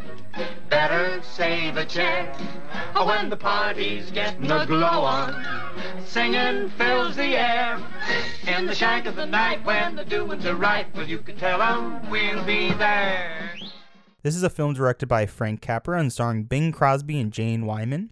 Based on a story by Robert Riskin and Liam O'Brien, the film is about a foreign correspondent who has five days to win back his former fiancee, or he'll lose the orphans he adopted. Well, that sounds insane. I know, uh, right? I need to see this movie. I, that sounds absolutely wild. This is Carmichael's only career win. This is Mercer's second of four Academy Awards, including Moon River, From Breakfast at Tiffany's. Yeah, I uh, I think it's actually a little fascinating that there's no nomination for any song from An American in Paris. I know it's based off of George Gershwin music, and the Oscars never make sense of how they nominate things, but it's like how are like this is original music for the movie is like all this like how I don't know. None of it was it wasn't nominated, so what do I know? Moving on though to best scoring of a musical picture, that goes to An American in Paris to Johnny Green and Saul Chaplin, the only Best Picture Oscar nominee that year to also be nominated for best scoring of a musical picture. It's interesting. We have Alice in Wonderland and The Great Car- Caruso and The Showboat, which I've actually heard was is a pretty interesting, fun movie. Yeah, I mean, what what can we say that we haven't already? We've broken down almost every musical act in this movie. I mean, the music is great in this film. It, it doesn't always directly hit on uh, progressing the plot, but when it does, it really does, and it's really wonderful and, and sweet. Just want to say maybe this should have been best scoring of a musical picture based on adapted work because George and Ira Gershwin. I mean, how are you not getting a nomination here? I mean, it's based off of your music, but that's neither here nor there. John, take it away. Yeah, I'm sure they wanted that Oscar as well. Best scoring of a dramatic or comedy picture goes to Franz Waxman for A Place in the Sun. This is Waxman's second consecutive Oscar after previously winning for Sunset Boulevard the previous year. So I got to put A Place in the Sun on my watch list. It is appearing all over the 24th Academy Awards. Best live action short subject, Two Reel, went to Nature's Half Acre. The film was produced by Walt Disney. Oh my God, coming up again as part of the True Life Adventure series of nature documentaries, and this was paired with Alice in Wonderland during its original theatrical run. You got to imagine that all of his Oscars are somewhere in Disneyland, right? I w- Offices in Disneyland. It's or- probably yeah, it's probably in Disneyland somewhere. yeah. You probably can't see them if you're in like that exclusive Disney club. Th- maybe you can see them. I have a, I think that the Academy Museum has the Snow White and the Seven Dwarfs statues. Oh, that's I think adorable. I've seen photos of that. Well, we're gonna have to make a trip to go out there, Maybe we'll have to do just a podcast outside walking around recording, Yeah. and then get, us getting kicked out. oh my god. Best live action short subject one reel goes to World of Kids. Best documentary short subject goes to Benjy, directed by Fred Zinnemann, who would go on to win for Best Director for the 1953 Best Picture winner From Here to Eternity and the 1966 Best Picture winner A Man for All Seasons. So dipping his toes in documentary short subjects and getting his first Oscar here. Best short subject cartoons goes to The Two Musketeers. Woo! Another one Another for one. Tom and Jerry. This is the sixth Academy Award for a Tom and Jerry series. Best documentary feature went to Kon Tiki. I also have to mention that the other nominee for this was I Was a Communist for the FBI. I gotta find that. There's a lot of communist stuff going on. Oh man, yeah, it- tis the time, right? Post World War II, or we're not trusting nobody around. No. Best story goes to Paul Dehn and James Bernard for Seven Days to Noon. This is Dehn's only Academy Award, and he is best known for Goldfinger and the Planet of the Apes sequels, as well as Murder on the Orient Express. Best screenplay goes to A Place in the Sun, Michael Wilson and Harry Brown from An American Tragedy by Theodore Dreiser. This is Wilson's only career win. He would go on to be blacklisted, though, from Hollywood for being a communist. While he was blacklisted, he did contribute to different screenplays, including the 1957 Best Picture winner, The Bridge on the River Kwai, and the 1962 Best Picture winner, Lawrence of Arabia. And he also worked on Planet of the Apes. So, some Planet of the Apes uh, threads coming here. And this is Brown's only career win. Best story and screenplay. Not to be not to be confused with just best story, because the Oscars would never confuse us like this. No, no, never. Goes to Alan J. Lerner for An American in Paris. This is the only Best Picture Oscar nominee of the year to be also nominated for Original Screenplay. This is the first Best Picture winner to win a Best Original Screenplay award. So far, 18 total Best Picture winners have won this award versus 42 for the Adapted Screenplay Award.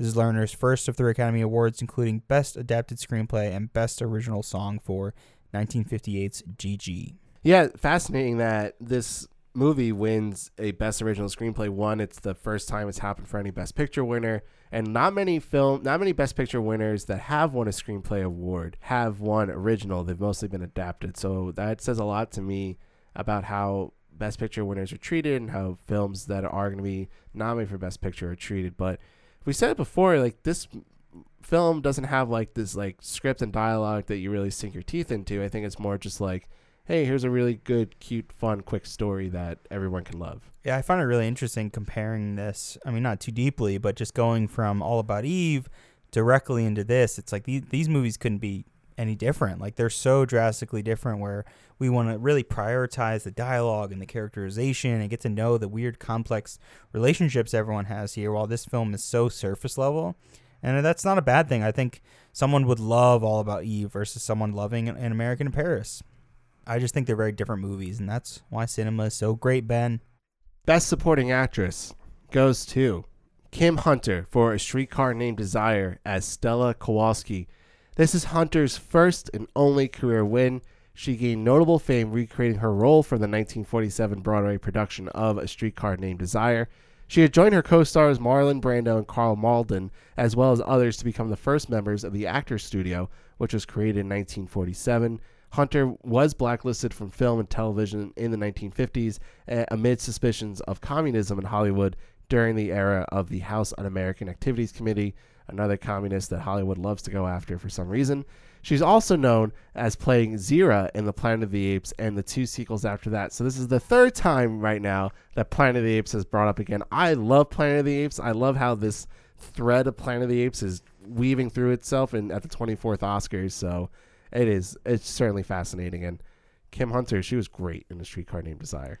Yeah, she was really fascinating. Plays such a complex, kind of such a sad. I mean, the whole film is so sad, but yeah, I don't have to. I don't want to go too much into that film because I want to save it for best motion picture. But moving on to best supporting actor, we have Karl Malden for A Streetcar Named Desire as Harold Mitch Mitchell. This is Malden's only career win and first of two career nominations. He was nominated for Best Supporting Actor in 1954's Best Picture winner on The Waterfront, and he also served as president of the Academy of Motion Picture Arts and Sciences from 1989 to 1992. Really fascinating. I mean, to be a, a, performer that then kind of takes over as the president, like years and years and years and years and years later. I mean, he must have been in his like 70s or maybe even 80s when he was the president by that time. But Anything to kind of hit on for Karl Malden? Well, I think I want to talk more about him when we do talk about on the waterfront because I actually like his performance a little bit more in that in on the waterfront, but he's still great in a streetcar. So yeah, I, I don't really know the other nominees here. To really, kind of go off of too much. It's an interesting character. I, I don't know if there's really enough there to really go all the way and say best supporting actor, but he's a really interesting, complex character, like most of the characters in a streetcar named Desire. Best actress goes to Vivien Leigh for a streetcar named Desire as Blanche Dubois. This is Leigh's second Career Academy Award after previously winning for her powerhouse performance as Scarlett O'Hara in Gone with the Wind. Leigh's performance in A Streetcar Named Desire is the sixth longest by Best Actress at 1 hour, 33 minutes, and 4 seconds. If you can remember, I talked about how she gave the longest performance as Scarlett O'Hara, which was over two hours. So just really a big powerhouse uh, performer for Leigh. And I, I, just have to read so much. I know I said a lot about her and Gone with the Wind, but there's some more I think to be said. So after 326 performances, Leigh had finished her run in the London production of Streetcar, and she was soon assigned to reprise her role as Blanche Dubois in the film version of the play. Her irreverent and often bawdy sense of humor allowed her to establish a rapport with Marlon Brando, but she had initial difficulty in working with director Elia Kazan, who was displeased with the direction that Olivier had taken in shaping the character of Blanche. Kazan had favored Jessica Tandy and later Olivia de Havilland over Leigh, but knew she had been a success in the London stage as Blanche. He later commented that he did not hold her in high regard as an actress, believing that she had a small talent. As work progressed, however, he became full of admiration for the greatest determination to excel of any actress I've known. She'd have crawled over broken glass if she thought it would help her performance. Leigh found the role grueling and commented to the Los Angeles Times, I had nine months in the theater of Blanche Dubois, and now she's in command of me. Tennessee Williams commented also that Leigh brought to the role everything I intended and much that I've never dreamed of. Leigh herself had mixed feelings about her association with the character. In later years, she said that playing Blanche Dubois tipped me over into madness, which a lot of people have talked about that this role in Streetcar on the stage in the film and you know she dealt with bipolar later in life actually early in her life and, and then it really overcame her later in life that this is the film that kind of tipped her over the edge and which is a sad thing because her performance in in this film is is it's it's amazing and it's so powerful but just to know that she went through so much struggles to do it uh, is also just really sad but I, I don't think I can say enough about Vivien Leigh. I, you know, every time she comes up, I just want to just I want to do a whole podcast about her. Yeah, the Leigh podcast.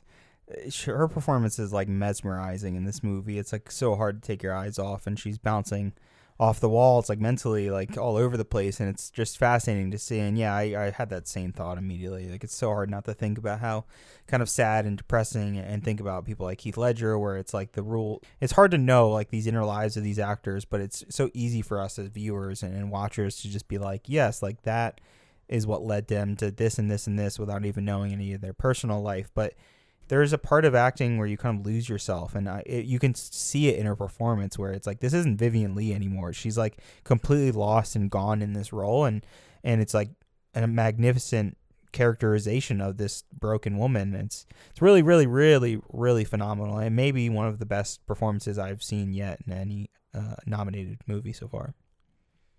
Best actor goes to Humphrey Bogart for The African Queen as Charlie Allnut. This is Bogart's first and only career win of three total nominations, including Casablanca from 1943 and The Caine Mutiny from 1954. Nearly everyone in the cast developed dysentery except Bogart and the director John Huston, who subsisted on canned food and alcohol. Bogart said, All I ate was baked beans, canned asparagus, and scotch whiskey. Whenever a fly bit Huston or me, it dropped dead. Bogart resisted Huston's insistence on using real leeches in a key scene where Charlie has to drag his steam launch through an infested marsh, and reasonable fakes were employed. Despite the discomfort of jumping from the boat into swamps and rivers and marshes, the African Queen apparently rekindled Bogart's early love of boats. When he returned to California, he bought a classic mahogany Hacker-Craft runabout, which he kept until his death. Promising his friends that if he won, his speech would break the convention of thanking everyone in sight.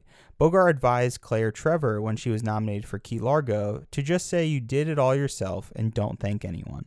When Bogart won, however, he said, It's, uh, it's a very long way from uh, the heart of the Belgian Congo to the stage of the Pantages Theater. And I'm very glad to say that it's a little nicer here than it was there. I, uh, I just want to pay a, a slight, as a matter of fact, a very big tribute to Mr. John Huston and Miss Katharine Hepburn uh, because they helped me to be where I am now. Thank you very much. Despite the award and its accompanying recognition, Bogart later said, The way to survive an Oscar is never to try to win another one.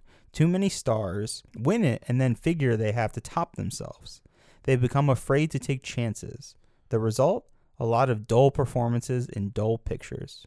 You gotta love Bogart. I mean, he is it- absolutely amazing. The African Queen was Bogart's first starring Technicolor role. Bogart was the last man born in the 19th century to win a leading role Oscar. And in 1999, the American Film Institute selected Bogart as the greatest male star of classic American cinema. So I alluded to this before. I watched The African Queen for this podcast because I've never seen it before. I knew it was Bogart's only performance. Have you ever seen The African Queen? No, I really wanted to watch that movie forever. It's all right. So I won't try and spoil too much then, but it's not this like really great performance that he gives. And I'm saying this and not and not to disparage the movie. I think the movie is actually fun, and and I think it's actually it's a really easy watch, and I, and I think that it, it it's cute. That's what it always seemed to be, you know. I, Yeah. I, I just remember seeing posters everywhere, and I'm like, that just looks like a fun adventure, you know. Yeah, I think you would like. I think you would like it. It's like a fun little adventure uh, movie and has some really cool like actiony parts in it that, and I think you would appreciate it. But I want to bring this up because because this was more. This has been more looked at as a lifetime achievement award, and we said it like you know Bogart probably should have won for Casablanca. Yeah, certainly. For for in 1943. And what makes this even you know harder to really fully understand is because one Gene Kelly isn't nominated here. So, and we talked about before how he probably should have been and he probably would have won if he had been. But what's even more like, what the hell is Marlon Brando not winning this? And Marlon Brand, so Marlon Brando would have joined his three other castmates for all winning an Oscar, which never has never happened before. It it the closest that and it and so Brando not winning, it's the only opportunity that a film had to win all four acting categories. Only Streetcar and Network from 1976 have won three of the four. So no film has ever won more, obviously, because there would have been four out of four. So only those two have won three out of four. And a lot of people look at this like, hey, Marlon Brando should have probably won this for Streetcar. And like, when I watched Streetcar, I was, I was mesmerized, and I love him in On the Waterfront, which he eventually wins, and obviously in The Godfather he wins, and, and that's another great performance. But you're watching Streetcar, and you're like, oh my god, this this young guy is just commanding the screen like it's nothing, and and I'm a big Sopranos fan, and I'm like, is this fucking Tony Soprano or something? Like it is all the the exact movements, and and also just a, another tangent, James Gandolfini. I think he played uh, Stanley Kowalski on a Broadway production of it as well, like early in his career. So there's that connection to it. But uh, bringing it back, it's like like this guy is commanding the screen so well, and is and all the other actors around him are. I think they were lifted because of him, because of how good his performance was. So now to have Bogart winning it, it's like, is this just a slap in the face to Brando because you're the new kid on the block and Bogart deserves it? I mean, clearly, a streetcar there's something about it that people loved about it, but why not give it to Brando? And especially after watching The African Queen, I'm like, okay, this is like a good movie, but this is not the powerhouse performance that Brando gives. Part of me makes it part of me makes it feel like that this is only the case because of like the actual character that he plays, Stanley, and and just how kind of vile and disgusting he is and I'm I do not think that matters. Well, I'm trying to think and compare it to like the previous films that we've seen. Like, did um, I'm blanking on his name from the Mutiny. Um, from Mutiny. Well, he won. He oh, wins, Charles Laughton. Does he win Best Supporting Actor? Right? No, we talked about there was He no doesn't. Best Supporting So, Actor. I f- yeah, at the time, right? Yeah, there was no Best Supporting Actor, and he- just- if there was, he would have won. I just feel like there's leverage with the Academy voting for characters that they just don't like. Like he's very much the villain of that movie, right?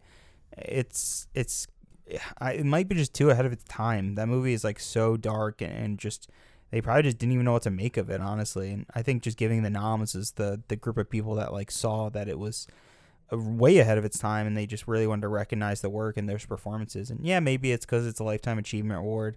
I want to ask you since you've seen the African Queen, like and the way Bogart describes changing his performances and not being afraid to take risks, like is Bogart just kind of doing his classic kind of Casablanca cool tough guy? No, it, is he different in that movie? yeah, yeah. He's. I'm. I, am not saying it's a bad performance. Like he's definitely good in it, and if he was nominated, I would have been no, like totally fine with it. He won a different year. Mhm. I would have been fine with it. I think that he's, I you know, I, I think that I think that he gives like a, a very fine performance, and I think it's a fine movie, but it is nowhere close to what Brando does. So it just feels so.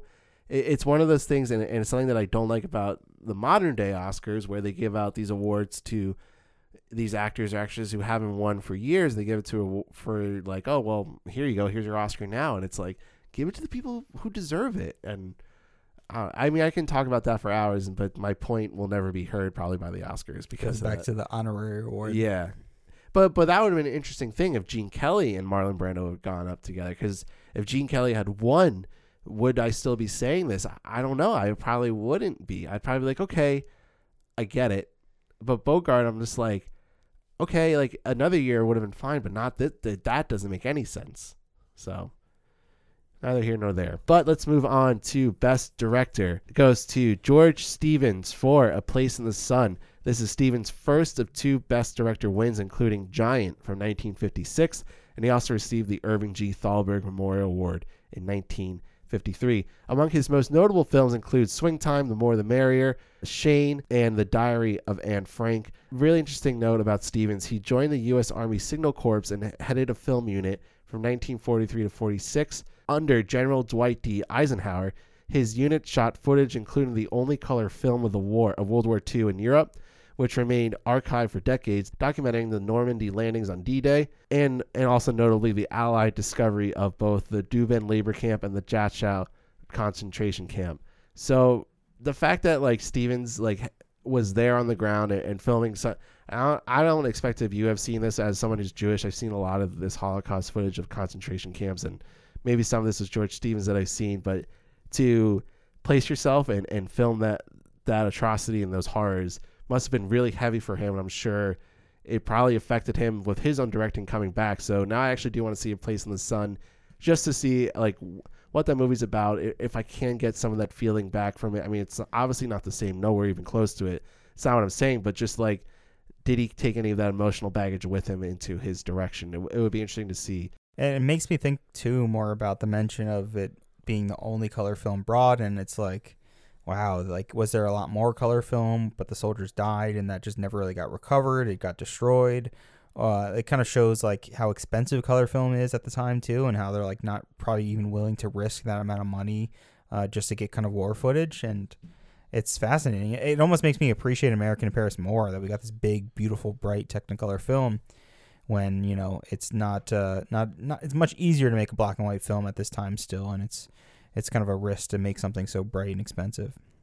And the nominees for Best Motion Picture are A Streetcar Named Desire, Quo Vadis, A Place in the Sun, Decision Before Dawn, and the winner for Best Motion Picture in 1951 is An American in Paris, Arthur Freed for Metro-Goldwyn-Mayer.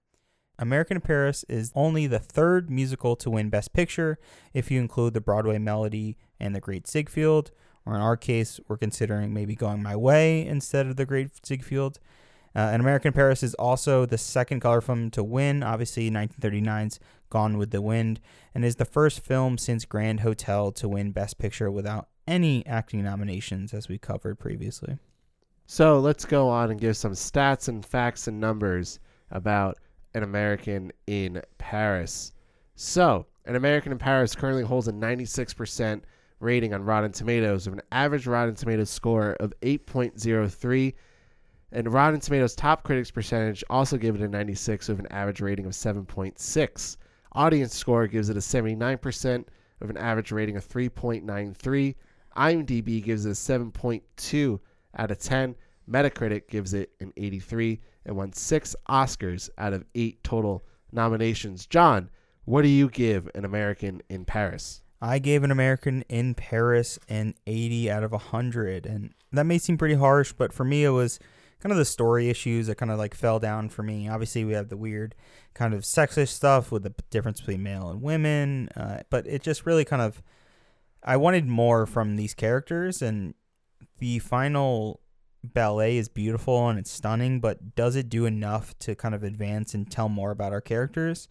I wouldn't really say so. It's a, more of a fun fantasy. It shows that they're like fantasizing their love and exaggerating it a little bit, but it doesn't really get us anywhere other than she comes back. Do we know why she comes back? Do we know what Henri says? No, we don't know any of this. It's kind of left very vague and almost unsatisfying in a way. And the ballet almost kind of distracts you from that. And it's just showing you a lot of pretty images, which that's why it's an 80 for me. This movie is really, really beautiful. Gene Kelly is amazing. He really steals the show every time he's on. There's beautiful sets, beautiful cinematography, amazing editing, as we described. So, along with uh, Rebecca Wings and and You Can't Take It With You, all at an 80 for me. So, all around the same range those films are for me. And American in Paris gets an 80. Ben, tell me what you rate in American in Paris. So I dropped down my original score of An American Paris from actually I had it in the 90s. I had it in the 91 originally when I first watched it a few years ago. I absolutely fell in love with it. I think it's a beautiful looking movie. I think it's a lot of fun. But then a second time coming around to it, I dropped it down a little bit to an 85. Uh, to me, this movie it's still good, but I think that the issues with it are the fact that it as grand and as fun as it is, it's still a little hollow for me. I think that as great as the last 17 minutes as the ballet is, is it really enough to like warrant why it's there? And, and it happens a few times throughout the film when there's some numbers. It's like, okay, that was great, but like, does that move the plot along? Is that worthy enough for its story? Gene Kelly's great, but he's probably the, honestly the only actor in the film that makes it great itself. So it, it's it's a fun movie. I think that there are some issues with its uh, political correctness of it, and I and I think that matters a lot more now, and especially when we're going to be talking about uh, in a few episodes, you know, five, six episodes down the line with Gigi, which is made also by Vincent Minnelli and also starring Leslie Caron, where I have some issues with that because of some aspects that are also seen in this movie. But the way this movie does it, I think, is a little bit less subtle and it it seems more appropriate, even though sometimes it's like that's not so appropriate. So. I, you know, I struggle a little bit. Should I be more harsh on it, like I have with other movies? But also, this movie from a technical standpoint. It's really good. So I settled at an 85 for me, um, which, you know, it's still pretty good. It falls below All About Eve. It falls below How Green Is My Valley. You Can't Take It With You. Um, I think a movie that's close in rating would be Grand Hotel, which I gave an 84. So, you know, it's that B B range where it's like good but not great. So, Our average rating so far, John, you're sitting at a 71.2 out of 24 movies, and I'm sitting at a 77.04. So let's answer that age old question Is An American in Paris worthy of the Best Picture Award of 1951? I would say yes, just based on how it kind of progresses the MGM musicals, how it's so vivid and bright and colorful, and it's just a great fun time at the movies. What about you, Ben? I would say it is worthy as well. I think that, I think that it, it, despite this movie coming out the same year as Streetcar Named Desire, I still think it's worthy of any other year. Probably could have come out. It's a the first full fledged musical that we really get. You know, I know the Sig, Great Ziegfeld and Broadway Melody are called musicals, but they're not like this kind of musical. This is No. like in your face, fifties, like color everywhere. Grand sets. The ending scene is really great. It does a lot of technical elements that I truly love. I love it when these best picture movies do something technically great where the cinematography is great the lighting is great the set design is great the acting and it's just all really great and fun. And even though i gave the movie a lower rating it's still like all those aspects are, are really you know really grab your attention. It's really in your face and so i truly love it. So yeah i would give an american in paris a worthy rating. So uh, oh were you going to add something there john boy So we have talked a little bit about Streetcar Named Desire. We haven't seen A Place in the Sun. That seems to be another big competitor, but I'm curious like where do you stand between the two? Like if you had to make this pick, A Streetcar Named Desire versus American Paris, what would you give the best motion picture to? a streetcar named desire Why is that? I think that that movie really. I mean, that that's my personal taste though. My personal taste is like I love the play. I I, I read it in college. Or no, I didn't read it in college. I read it in high school. I think I don't actually remember when I where I read it, but it was around like that older high school years, younger college years, and I loved it. And I was so fascinated by it, and then seeing the performance in it, it, it just everyone's performance in that movie is so great, and it, it really feels like the movie you can really sink your teeth into. But I'm not saying American Paris didn't deserve to win. If it was going up other years, it probably would still win. But this year, me, I if I was voting, I probably would have put Streetcar, but I wouldn't have been surprised everyone put American in Paris as their winner. This is really fascinating to me. I think if these were very recent movies, recent Oscars, I think A Streetcar Named Desire would Im- immediately be the winner. I mean, it, just looking at an easy, quick reference, obviously it relates to American in Paris, as we discussed, but the La La Land Moonlight situation. Look at the really focused look into to mental health, into kind of your own personal being. You know, becoming who you are, who you think you are, disguising who you are. Moonlight is really deep, personal look into a man's life, and La La Land is a really fun romantic musical about how heartbreak is also what makes love love, right? And while it's a little bit deeper and more complex than American in Paris, it's really interesting that the award ends up going to Moonlight, a much more dramatic, kind of revealing personal film.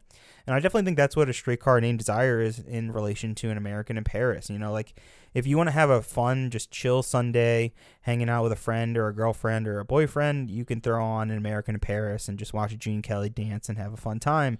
If you want to like think about how your mind can break, how fragile human beings are, how like abusive people can be in relationships, throw on a streetcar named Desire and it will it might possibly break you just the way it breaks Vivien Leigh in her amazing performance. Like they could not be two separate films. It's why I love movies so much because these films are so so drastically different. A Streetcar Named Desire is like so dense. Everything the characters are doing is like undermining each other, trying to get on top of each other physically and mentally. It is so complex and manipulative. But American Paris is like what you see is what you get, and that's really what this film is. It's about showing you, showing cool images and cool movement and a great voice, right? So I just had to talk a little bit about the differences of the two. I think it's really fascinating. I mean, if I had to pick between one or the other, I would probably also lean a Streetcar Named Desire just because of how really uh, that film really just does not feel like it was made in 1951. It feels so ahead of its time. It feels to show an abusive relationship that way and in fact these films are almost polar opposite. We have like an abusive man it's hard to say Jerry's abusive. He's not. We have a very ag- aggressive men talking about women and undermining them, but it's all played for either jokes or just kind of subtle. This is what being a man and this is what being a woman is like in the 50s.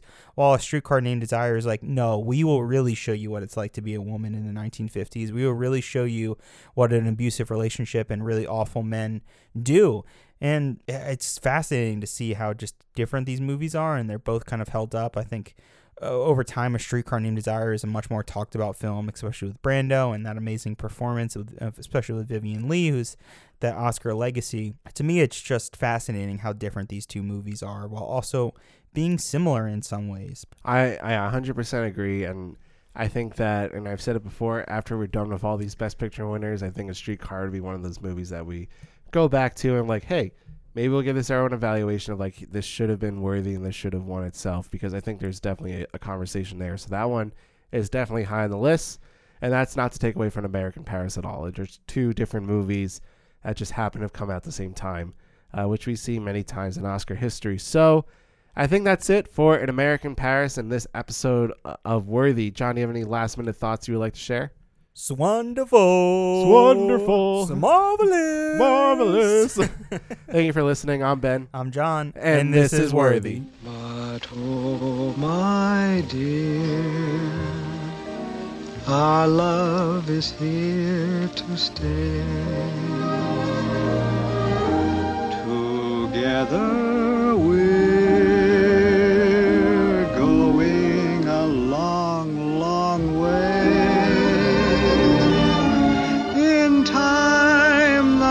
Rockies may crumble, Gibraltar may tumble, they're only made of clay. Thanks for listening to Worthy, the breakdown of every Best Picture winner from past to present. Listen to us wherever you get your podcasts. Check us out on Instagram at Worthy Podcast, on Twitter at Worthy Pod, and on Facebook at Worthy Podcast. Any inquiries can be submitted to worthysubmissions at gmail.com. That's worthy submissions at gmail.com.